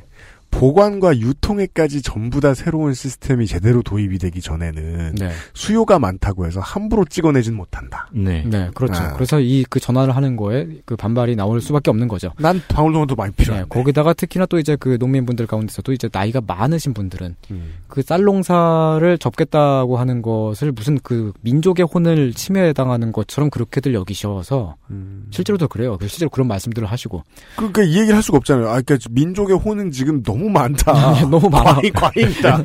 어. 혼으로 꽉 차 있다. 나 자꾸 요새 앨런 웨이크만 하니까 그런 생각이 드나 봐. 예, 그래서 사실 그러니까 예. 빛을 비춰서 총으로 쏴 죽여야 된다고. 네. 네. 이 충청남도의 그 지금 그, 어, 정책은 그리고 앞으로 지금 행해질 정책들은 본질적으로 지금 한국의 농업 문제가 어디에 있고 그것을 음. 고치려면 무엇을 해야 되는지를 되게 정확하게 알고서 지금 하고 있는 것, 것이지만 그런데 그 양쪽에서 갈등이 그 생기고 있으니까 그 갈등을 어떻게 억누르는지 혹은 달래는지 혹은 타협하는지 뭐 그런 것들을 어, 좀 더 두고 봐야겠죠. 이게 아. 그 충청남도가 만일 이 정책대로 진짜로 성공을 성공했다면. 한다면, 예, 성공한다면은 그러면 이 정책을 전국으로 확대시켜도 돼요. 음. 근데 앞으로 무슨 변수가 또 튀어나올지 모르겠다. 장담할 수 없다. 네, 거기다가 지금 일단 그 충남지사인 양반이 갑자기 그 대선 출마도 하고 그러니까 음. 어 그러니까 말이죠. 음. 어, 자 그리고 또 이제 그 한편 그 아. 그 다음에 이제 도지사가 갑자기 홍문표 의원이 돼가지고. 직불금에 에, 저거 뭐냐 편차가 크다. 네. 따라서 직불금을 더 늘리자. 그래 벌고. 예, 쌀을 더 많이 키워라. 아, 그 홍문, 홍문표 의원 실제로 그 저게 작년에 그 직불금 증액했잖아요. 쌀값이 떨어지니까. 음. 그 변동 직불금 증액을 했는데 그때 네. 국회에서 그 찬성한 사람 중에 한 명일걸요? 그렇습니다. 어. 홍준표만 나쁜 게 아닙니다. 한편 이제 그 전통적인 운동권은 일단 그 여기서 수입쌀 반대 목소리를 내고 있죠. 무슨 예. 우리가 이제 이상평론 할 때 보면요. 예. 이야기 끄트머리에 나오는 전통적인 운동권은 네. 사람이 아니라 자명종 같아요. 똑같은 소리를 내면서 따르릉 울리고 있어요. 아니, 아, 그, 아, 그, 그렇게, 아, 그, 저 욕먹어요. 저, 저도 운동권입니다. 하지만 본인은 전통적이 아니다 이거죠. 아, 뭐, 닌텐도 운동권이 전통적인. 네. 네. 어, 하여간 그, 저는 그, 그래도 어쨌든 쌀 수입이 앞으로 본격화가 될 수, 되잖아요. 그 개방, 시- 시장이 진짜로 개방이 되고, 더 네. 확대가 되고 그러면은. 네. 그러면은 그때 그 다음에 어떤 변화가 일어날지 예측이 안 되고, 그러니까, 그, 지금 쌀 수입 반대 이 운동도 저는 되게 존중해요. 음. 근데 하지만 지금의 사태가 미국 쌀 탓만은 아니거든요. 그 처음에 의무 수입 물량이 미국에서 들여올 때 음. 그때는 국내 소비량의 고작 4%가 들여, 들여왔을 뿐이고 음. 그리고 그 시장 개방을 계속 유예를 하면서 그러면서 그게 조금씩 늘어나가지고 7점 몇 퍼센트까지 늘어났고 네. 그 와중에 국내 소비량이 좀 줄어들어가지고 실질적으로는 한 9%쯤이 됐다 그래요. 음. 그래도 그 미국에서 지금까지 들어온 쌀이 어 지금 그 보자면은 그 분량을 보면은 시중에 널린 쌀이 정말이지 일부에 지나지 않아요. 음. 그래도 일단 그 자체만 하더라도 그 분량도 그 공급량 초과를 일으킨 여러 가지 요인들 가운데 하나이긴 하죠. 음. 어 그래서 일단 그 이렇게 이렇게 지금 그 쌀 수입에 반대를 한다든지 그것도 되게 중요한 어떤 운동의 한 일부분을 차지해야 된다고 봅니다만은 음. 어, 하지만 한 가지를 더 생각을 해보면은 쌀 시장 개방을 그냥 막으려면 어떻게 해야 될까 하고 보면은 한국만 우루과이 라운드 이전으로 돌아가서 국제 질서에서 이탈을 해야 돼요. 네. 그러면 거기서 잃게 되는 게 너무 많겠죠. 음. 현실적으로 보자면 그래요. 근데 그렇게 해가지고 얻게 되는 건 뭐냐면은 계속 쌀에 매달리고 음. 어 그리고 쌀 소비가 줄어들매도 불구하고 소비자가 비싼 값을 덮어 쓰는 것은 수입쌀 개방 반대하는 걸로 본질적으로 해결이 안 되지 않습니까? 음. 네. 네. 그러니까 이런 것도 되게 중요하고 되게 있어야 되는데 그리고 그분들을 전 되게 많이 존중하고 같이 항상 손을 잡고 싶습니다만은 어, 예, 그, 예, 어, 어, 저는 손에 땀이 땀이 좀 많아요. 예. 어, 아, 결론은 다 한증 네. 때문에. 아니요, 지금 그분들의 싶어요. 의견에 동의하기가 어려워요. 아니 또 동의는 하죠. 동의는 하는데 동의는 하지만 예, 근데 다 한증이 예, 있습니다. 근데 그것만은 아니다라는 거죠. 네. 어, 그것보다 우리는 좀 더 많이 생각하고 좀 더 더 큰 거, 어, 좀 더 그 더 더 이제 기저에 있는 거 한번 보자는 거죠. 근데 진짜 되게 애매하네요. 그 쌀 직불 좀 쌀은 넘쳐나고 있는데 네. 쌀 직불금 문제를 손대자니 어 하위 소득계층의 농민들에게 가해지는 피해가 너무 크리티컬할 테고 네. 네 그것이 뭐 수치상으로는 적게 나타나도록 그 농민 개인에게 나타나는 피해는 엄청나겠죠. 네, 그러니까 쌀 직불금제가 문제가 많다 그래가지고 그, 그 제도를 폐지 또는 수정을 해야 된다라고 하는 그런 이제 그 목소리들도 있는데, 음. 근데 거기서 농민분들이 먼저 반발을 하세요. 그러니까 그것을 마주하는 게 되게 힘들잖아요. 특히 진보 진영에선 더, 더 심해요. 그렇죠. 더 심하고, 그래, 그렇기 때문에 저는 그 약간 보면은 이제 그 수입쌀 반대 이런 쪽으로 가는 게 더 손쉽게 그 할 수 있는 운동이기 때문인 것 같기도 해요. 아, 뭐래도 해야 되는데. 네. 음. 어, 지금 그 보면은 말이죠. 그 운동에서 그 좀 더 온건, 온건한 차원에서는 현재의 수매제하고 그 직불금제를 변함없이 유지를 하면서 고칠 것이 있으면 조금씩 수정을 하되 수매량을 더 늘리고 직불금도 더 늘려야 된다. 뭐 이렇게 하시는 그렇게 말씀하시는 분들도 많이 계시죠. 어, 방금 말씀드린 것처럼 현실적으로 농민들이 음. 지금 당장은 붙잡을 것이 그것뿐이니까 어, 음. 쌀 수매 늘려라, 직불금 더 줘라 그렇게 음. 요구하니까요. 네. 그런데 그 그래서 이제 그 이런 제도에 찬성하는 것을 농민과의 연대라고 착각하기가 되게 쉬운데 그건 충분한 노력이 아니라는. 네, 그 두 제도가 거죠. 유지가 되는 한은 음. 현재에 있는 농업 문제가 앞으로도 계속해서 유지가 되는 거 아니에요. 그러면 국가가 매번 농민들을 살리려고 100만 원을 쓸 때마다 네. 90만 원이 딴 데로 날아가 버릴 것이다. 네. 그러니까 그 쌀 직불금을 타먹고 있는 부자들은 가난한 농민들을 볼모로 잡고 뒤에서 팔짱 끼고 있는 거네요. 네. 과거에 민주노동당이 있었던 때는 말이죠. 음. 민주노동당은 쌀 직불금 제도를 정말 열심히 반대를 했었어요. 그 네. 지방 당원들도 그 지방 각자의 지방에서 거리로 나와가지고 시위를 벌였고요. 음. 그랬는데 그 그게 이제 그 농업 지원을 반대했기 때문이 당연히 아니죠. 농업 지원을 하지 말라는 게 아니고 쌀 직불금이 진짜로는 농업 지원이 아니라는 걸 알았기 때문이에요. 음. 강기갑 전 의원 같은 경우는 그 국회에서 공중부양도 하시고 그러셨지만 어 그렇게 했음에도 불구하고 수정 법안을 관철시키는 데는 실패했어요. 네, 민주노동당에는 농업의 이해 당사자들이 지금의 진보 정당보다 이상하게 더 많았죠. 되게 많았죠. 네. 그리고 지금의 진보 정당에는 그 농업 문제를 더 이렇게 더더 세심하게 들여다보는 사람들이 더 많이 줄어들고 있는 것 같기도 하고요. 네. 어 작년에 쌀값이 떨어지니까 국회가 얼씨구나 하고 이렇게 그 직불금을 늘렸지 않습니까? 네. 얼씨구나 했을 것이라는 걸 네. 이제 이해할 수 있습니다. 네. 왜냐면 자기들이 받아갈 거냐, 거, 음. 거잖아요. 그. 어, 최근의 진보는 민주노동당 시절과는 달리, 어, 그걸 그냥 눈 뜨고 보고만 있었거나, 아니면은 심지어 찬성하기까지 했어요. 직불금 증액을. 아, 네. 정치의 일반 원리로 가네요. 우리가 조소장에게 배운 게 이제 써먹을만 해지네요. 음. 보수 정당 쪽에 이해 당사자가 훨씬 많아진 거예요. 네. 어. 그리고 이거는 재미있는 게 직불금을 늘리면은 네. 모든 사람이 좋아해요. 약간 가난한 그- 농민도, 그렇죠, 그렇죠. 어. 가난한 농민도, 중간 농민도, 부자들도 모든 사람이 좋아해요. 예. 다만 세금이 더 들어가고 어딘가에 쌀이 점점 더 남아돌게 된다는 거죠. 네. 그리고, 소비자들은 쌀을 점점 더 비싸게 사 먹고요. 음. 그리고 부자들한테 절반이 가지만 가난한 사람들한테는 정말 조금 가는 거고요. 음.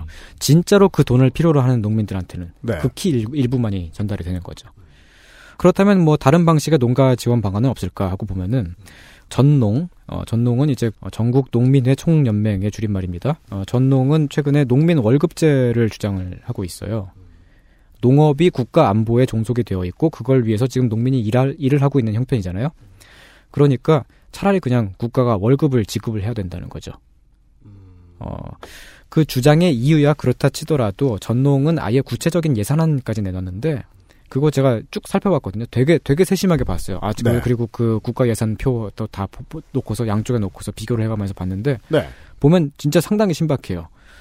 상당히 현실 가능성이 있다고 저는 생각합니다. 왜냐면은 제가 그렇게 생각하는 건 왜냐면 전농이 주장하는 한 가구당 그 매달마다 20만 원씩 지급한다라고 하는 그러니까 한 가구라고 하는 건 이제 그, 그 농가들 을 말하는 거죠. 네. 네. 그 목표가 지금의 농업 예산으로도 충분하게 가능하다는 하거든요. 음. 아, 그니까, 그, 상속세 탄로해야 되는 사람들한테 들어가는 돈 뽑아다가 그렇게 쓰면, 음. 20만 원 쓰면 기본으로 우습게 넘어갈 수 있다. 네. 근데 이그전 전농이 월 20만 원이라고 하는 게 이제 목표로 내놨던 건 뭐냐면은 이것만 하더라도 가난한 농민들한테는 지금 직불금으로 주는 것보다 훨씬 더 많이 주는 거예요. 어머, 진짜요? 예, 그래요. 어머. 그러니까 이제 그렇게 이- 이게 이제 그분들한테는 정말 현실적인 거고. 그러니까 저는 이 정책이 꽤, 꽤 괜찮다고 봐요. 근데 다만 이제 그 농민의 생존 문제나 혹은 어떤 소득 개선의 문제 뭐 그런 차원에서가 아니라 국가 차원에서 농업이라고 하는 것을 이제 그 그냥 단순하게 어떤 식량의 수급과 생산과 효율성만 따지는 분이라면은 그 농업의 대형화, 기업, 기업화 이런 것을 추구할 수 있잖아요. 그런 관점을 가지게 되고 네. 그런 쪽에서 보자면은 이 전농의 방식이 좋지 않은 주장일 수도 있겠죠. 음. 네. 음, 왜냐면은 이거는 그 더 큰, 더 넓은 땅을 가지고 음. 어, 그렇게 경작을 하는 농부들보다는 그 영세농들한테 음. 그 예산이 돌아가게 되는 거니까요. 그러니까 뭐 어떤 효율적인 효율적이고 그 시장 원리에 대해서 움직이는 농업의 성장을 바라기에는 조금 어려울 수 있겠지만 근데 이런 방법이 있긴 있었네요. 지불 방식을 다른 형식으로 바꾸면서 네. 대신 농사를 짓지 않은 부자들이 농사를 짓는 사람의 돈을 가져가는 것을 확실하게 미연에 방지할 수 있는 네, 그러니까 네, 직불금이라는 거는 집어넣는 거지. 네, 직불금이라는 건 땅을 가진 사람한테 주는 거잖아요. 음. 그게 아니고 농사를 짓는 사람한테 주는 것. 이렇게 그것만 딱 바꾸기만 하더라도 되게 많은 게 달라질 거예요. 네, 이 그 전농의 구상은 지금 당장이라도 음. 가능하다는 점, 어, 어, 어, 어. 할수 있다는 점에서 되게 매력적이에요. 면장이 말이에요. 음, 네, 그 직불금을 농사 안 지으면서 받다가는 사람을 이제 신고하려고 네, 상경을 해요. 네, 고속버스를 타고 올라가서 네. 누구 국회의원네 집에 배를 눌러요. 거긴 직불금 타가는 사람 있지 않냐고 나오라고. 예. 그분은 지금 지역구에 가 계시대요. 예. 지역구는 또 딴 데야. 어, 예. 거기 가. 근데 그 지역구에 군이 다섯 개라 가지고 네. 사무실이 다섯 개가 있는 거야. 거길 돌아. 안 계셔. 국회에 있대. 가서 만났어. 그 사람이 이길 수가 없잖아요. 음, 이 방식으로 한다 그러면 기본소득을 이제 가구마다 저, 저 보장을 해준다고 치면. 네, 어차피 뭐 불법을 그 전에 저질렀든 말든 그 다음부터는 돈이 안 나올 테니까 됐고. 네, 면장이 해야 될 일은 그냥 집집마다 찾아가서 그 집이 있나? 그 집이 저거 하나? 농사 하나? 네. 그거 보는 거 아니야. 소장농한테 줄 거 아니에요 그러면. 그렇죠. 면장 입장에서 되게 쉬워지고요. 네, 네. 이게 만약에 실현이 된다고 하더라도 아까 선생님 말씀해주신 얘기대로 쌀 생산량 당장 줄지 않을 수 있어요. 네. 하지만 소비해야 되는 사람들은 기다릴 수 있다고요. 다만 이제 그 농업을 되게 효율로만 따질 경우에는 그 농부들이 더 큰 땅을 가지고 막 이렇게 막 미국처럼 막 진짜 그 미국에서 막 이렇게 막, 막 비행 비행기로. 비행기로 음. 막 뿌리면서 농사를 짓잖아요. 음, 나중에는 그렇- 그 사람이 네. 지구도 구하잖아요. 네, 그렇게 하면은 그 생산 단가 같은 거 되게 많이 낮아지고 그렇게 되는 그런 건 있지만 근데 그그 반면에 이제 그 영세농들이 그 농사를 짓는다고 하더라도 그것을 협동조합 형식으로 그게 잘 꾸려진다면은 프랑스 같은 경우는 확실히 그렇게 되고 있죠. 네. 그러면은 역시 마찬가지로 효율적으로 그 생산을 할 수가 있습니다. 네. 그 다만 이제 협동조합이 이제 농업 분야에서는 사실은 협동조합이 아닌데 음. 협동조합인 척 하고 있는 음. 뭐 그런 그런 게 있어가지고 아, 네, 네, 네, 네. 진짜 정말 협동조합 운동이 좀좀 필요하고요. 자 그리고 또 이제 또 다른 거는 이제 아예 농촌 기본소득제를 그러니까 그냥 월급제라고 하는 것보다 더 많이 음. 그렇게 주장하는 그런 것도 있죠. 그, 음. 그 런 목소리를 내는 대표적인 사람이 DJ 정부 때의 농림부 장관으로 있었던 김성훈 전 장관이에요. 근데 재밌는 건 뭐냐면은 김 전 장관이 현재의 쌀 직불금 제도에 모태를 만든 장본인입니다. 음. 근데 그 사람이 자기가 만든 자기 정책의 실패를 비판하면서 음. 무려 들고 나온 게 기본소득 인 거죠. 음. 그 이거는 이제 그 전국 농가에다가 매달 50만 원씩 주, 주자. 뭐 이런 제안인데 네. 어 근데 이게 이거는 이제 그 쌀수매 예산하고 직불금 예산만으로는 충당이 안 되고 다른 데서 좀 더 예산을 끌어와야 가능해요. 아, 음. 예, 예. 어 그러니까 어떻게 어떻게든 뭔가를 좀 해야 되, 는 그런 그런 거죠. 음. 다만 이제 뭐 이러한 목소리를 내는 분들도 계시고 그리고 직불금 제도를 만드는데 초석을 놓았던 음. 그 장본인이 어 나, 앞장서서 음. 그 직불금제보다는 기본소득으로 가는 게 낫다라고 주장하고 있다는 거. 네. 뭐 그런 것을 말씀드립니다. 음. 음. 그렇습니다. 네. 네. 우리는 더 여러 가지 상상을 해볼 수 있잖아요. 네. 그 어떤 방식으로든 이제 그 어, 농업 문제를 어떻게 해결하면 좋을까. 뭐 예를 들면 좀 뭐 이런 상- 상상, 상상도 할 수 있죠. 그냥 이렇게 직불금을 부당 수령하는 부자가 있다. 네. 그러면은 막 목 매달아 죽이고. 뭐요? 음. 그죠. 아, 뭐 그런 것도 뭐 이게 상상을 할 수 있잖아요. 5년 동안 돼지 귀만 먹인다든가. 왜 하필 귀예요, 근데? 아, 그냥. 아, 우리 요새 자주 쓰는 형벌이에요. 아, 네. 그래요? 네. 잘못하면 돼지기, 돼지 오래 귀성. 많이 먹이기. 네. 네. 그런 방법도 할 수 있겠네요. 음. 그 농사 짓는, 농사를 실제로 짓는 사람에게 지원금이 돌아가야 하잖아요. 네. 그러니까 돈을 담은 봉투를 네. 논에다 숨겨놓는 거예요. 야, 진짜 밭을 갈아야지. 찾을 수 그렇죠. 있게끔. 네. 어. 어. 근데 그거를 이제 한 번에 봉투 안에 만 원 돈을 넣으면 안 되니까 이렇게 잘게 잘게 나눠서. 네. 네. 그러면은 네. 전 국토의 농촌마다 음. 그 열흘 전에 이제 돈 봉투가 다 배달이 되고 음. 직원들이 4, 5월에 아니다. 그, 그때는 물이 너무 많아서 네, 물이 너무 많아서. 물, 물 세면 돈 져져. 음. 잘 그러면은 포장을 해야죠. 김매일 때나 그러면은 저 저 저 마시멜로우 나오기 직전에 네네. 예. 그러니까 마시멜로우가 대량 생산되기 직전에 네. 음. 그때 이제 하루 날을 전국에 잡아가지고 공무원들이 일제히 돈 봉투를 들고 뿌리는 거죠. 그러니까 그날 뭐 한 저한 그날 저녁 오후 6시부터 다음 날 아침 6시까지 아무도 밭에 못 나오게 음, 맞아요. 가둬 가둬놓고 몰래 팍팍 집어넣고 팍 집어넣고 이제 그러면 직불금 고 같은 놈들이 나타나가지고 핸드폰으로 막 잡고 네, 다니고. 그거를 훔치려고 할 거 아니에요. 그럼 이제 이제 그거는 방어해야죠 또. 음. 허수아비를 세워두고. 어렵네요. 음. 아 저 사이렌 돌아가는 호수아비 네. 센서 달린 네.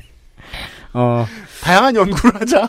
네. 네. 뭐 다양한 방언이, 방안이 있을 수 있습니다. 어, 청취자 여러분께서도 이제 그, 뭐, 상상하시는 것들이 있을 수 있는데, 어, 이 문제에 대해서 의견을 갖고 계신 분들이 계시다면은, 어, 네. 얼마든지, 네. 어, 저희 전화번호 남- 말고 네. 네. 의견, 의견을 남, 남겨주시고, 그렇습니다. 어, 저는 이제 최근 들어서는 트위터에 남기신 의견도 네. 제가 이제 확인을 할 수 있게 됐습니다. 제가 제가, 그 손이상의 개화 과정. 예. 아, 그, 제가 그 전, 저, 그 얼마 전까지는 트위터를 확인하더라도 네. 그 트위터 트윗들을 보여주는 다른 사이트가 있잖아요. 저는 후토킹이라는 사이트를 썼는데, 네. 그렇게 해서 본 거랑 음. 트위터에 그 아이디를 갖고 있으면은 그냥 트위터 또- 사이트 혹은 트위터 예, 공. 예 그러면은 예. 검색돼서 그 보여지는 게 되게 다르더라고요. 그럼요. 어 제가 그래서 제 동반자의 핸드폰을 가지고서 네. 그, 그 검색해서 봅니다. 음. 어 되게 많은 다양한 의견들이 있는 것을 알게 됐어요. 그렇습니다. 네 그분 덕분에 제가 또 포켓몬 고를 하고 있고요. 네. 어떤 분 덕분에 네. 손이상 선생이 1년 만에 트위터를 보기 시작했습니다. 음. 네 네. 의견을 여러분의 상상을 남겨주십시오. 그렇습니다. 음, 네. 네. 실로 빠르게 개화되고 있습니다. 네. 네. 홍문표를 어떻게 해야 되는가? 어, 남경필을 어떻게 하면 좋을까? 그렇습니다. 농지로 신고한 땅에 음. 어, 잔디를 심어두고 스프링쿨러를 달았던 어, 네. 뭐 최모 씨의 딸 어, 음. 모 연예 의원 음. 어떻게 하면 좋을까? 네. 어, 여러분의 의견을 듣겠습니다. 그 당시에 그 사진이 공개되고 많은 사람들이 되게 그 놀라워했잖아요. 아 저 개 개빡쳤어요. 더 빡친 건 뭐냐면은 지금도 그러고 있다는 게 네 맞아요. 음. 근데 그때 저는 되게 그 가슴에 맺혔던 게 그때 어떤 신문사에서 네. 그 실제 농사를 하시는 분에게 그 사진을 보여주고 인터뷰를 했어요. 네.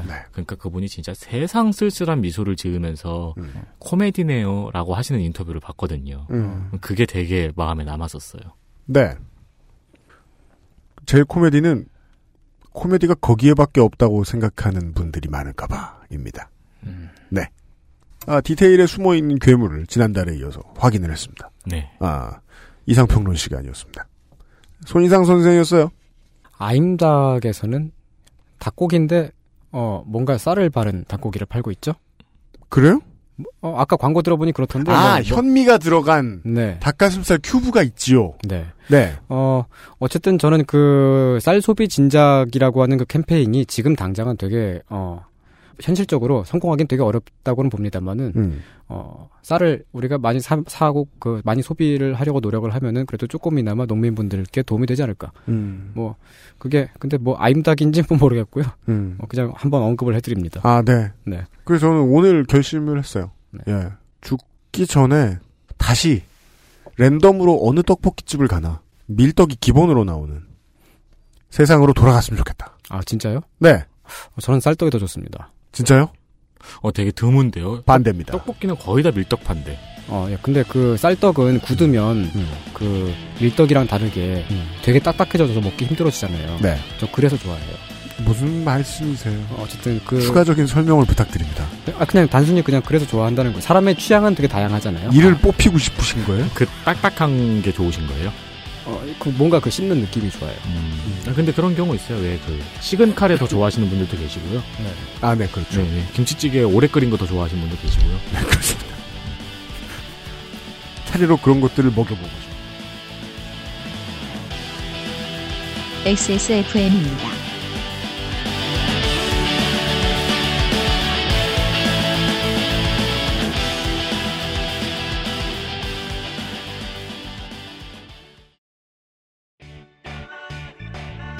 언제까지나 마지막 선택. 아로니아 침.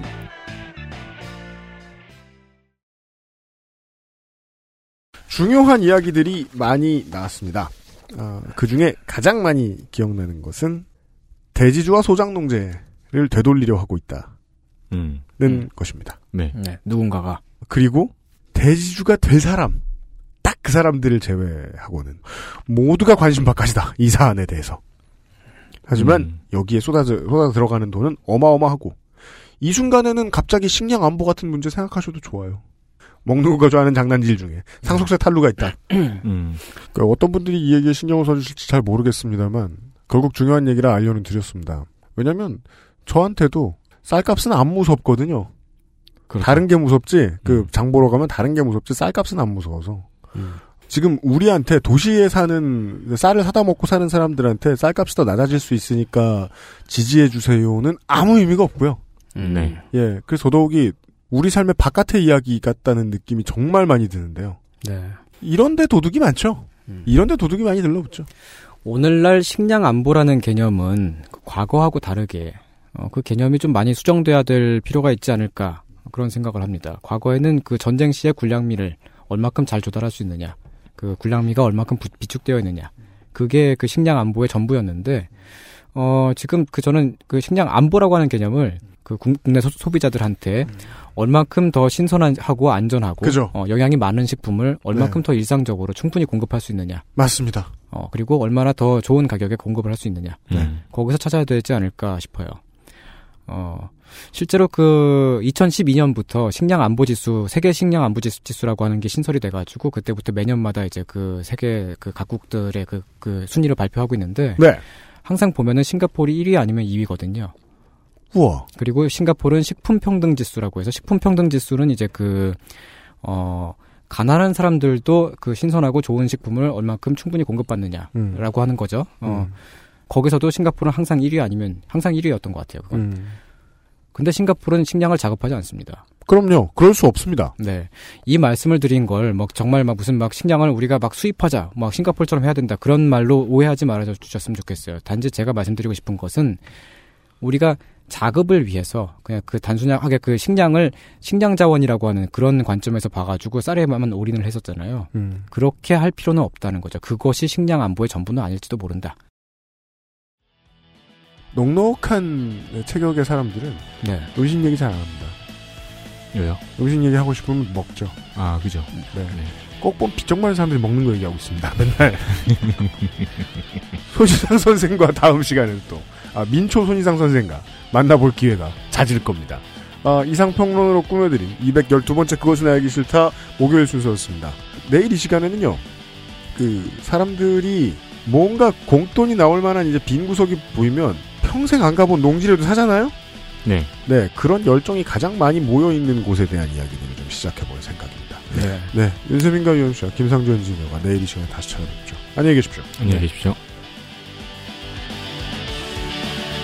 XSFM입니다. I D W K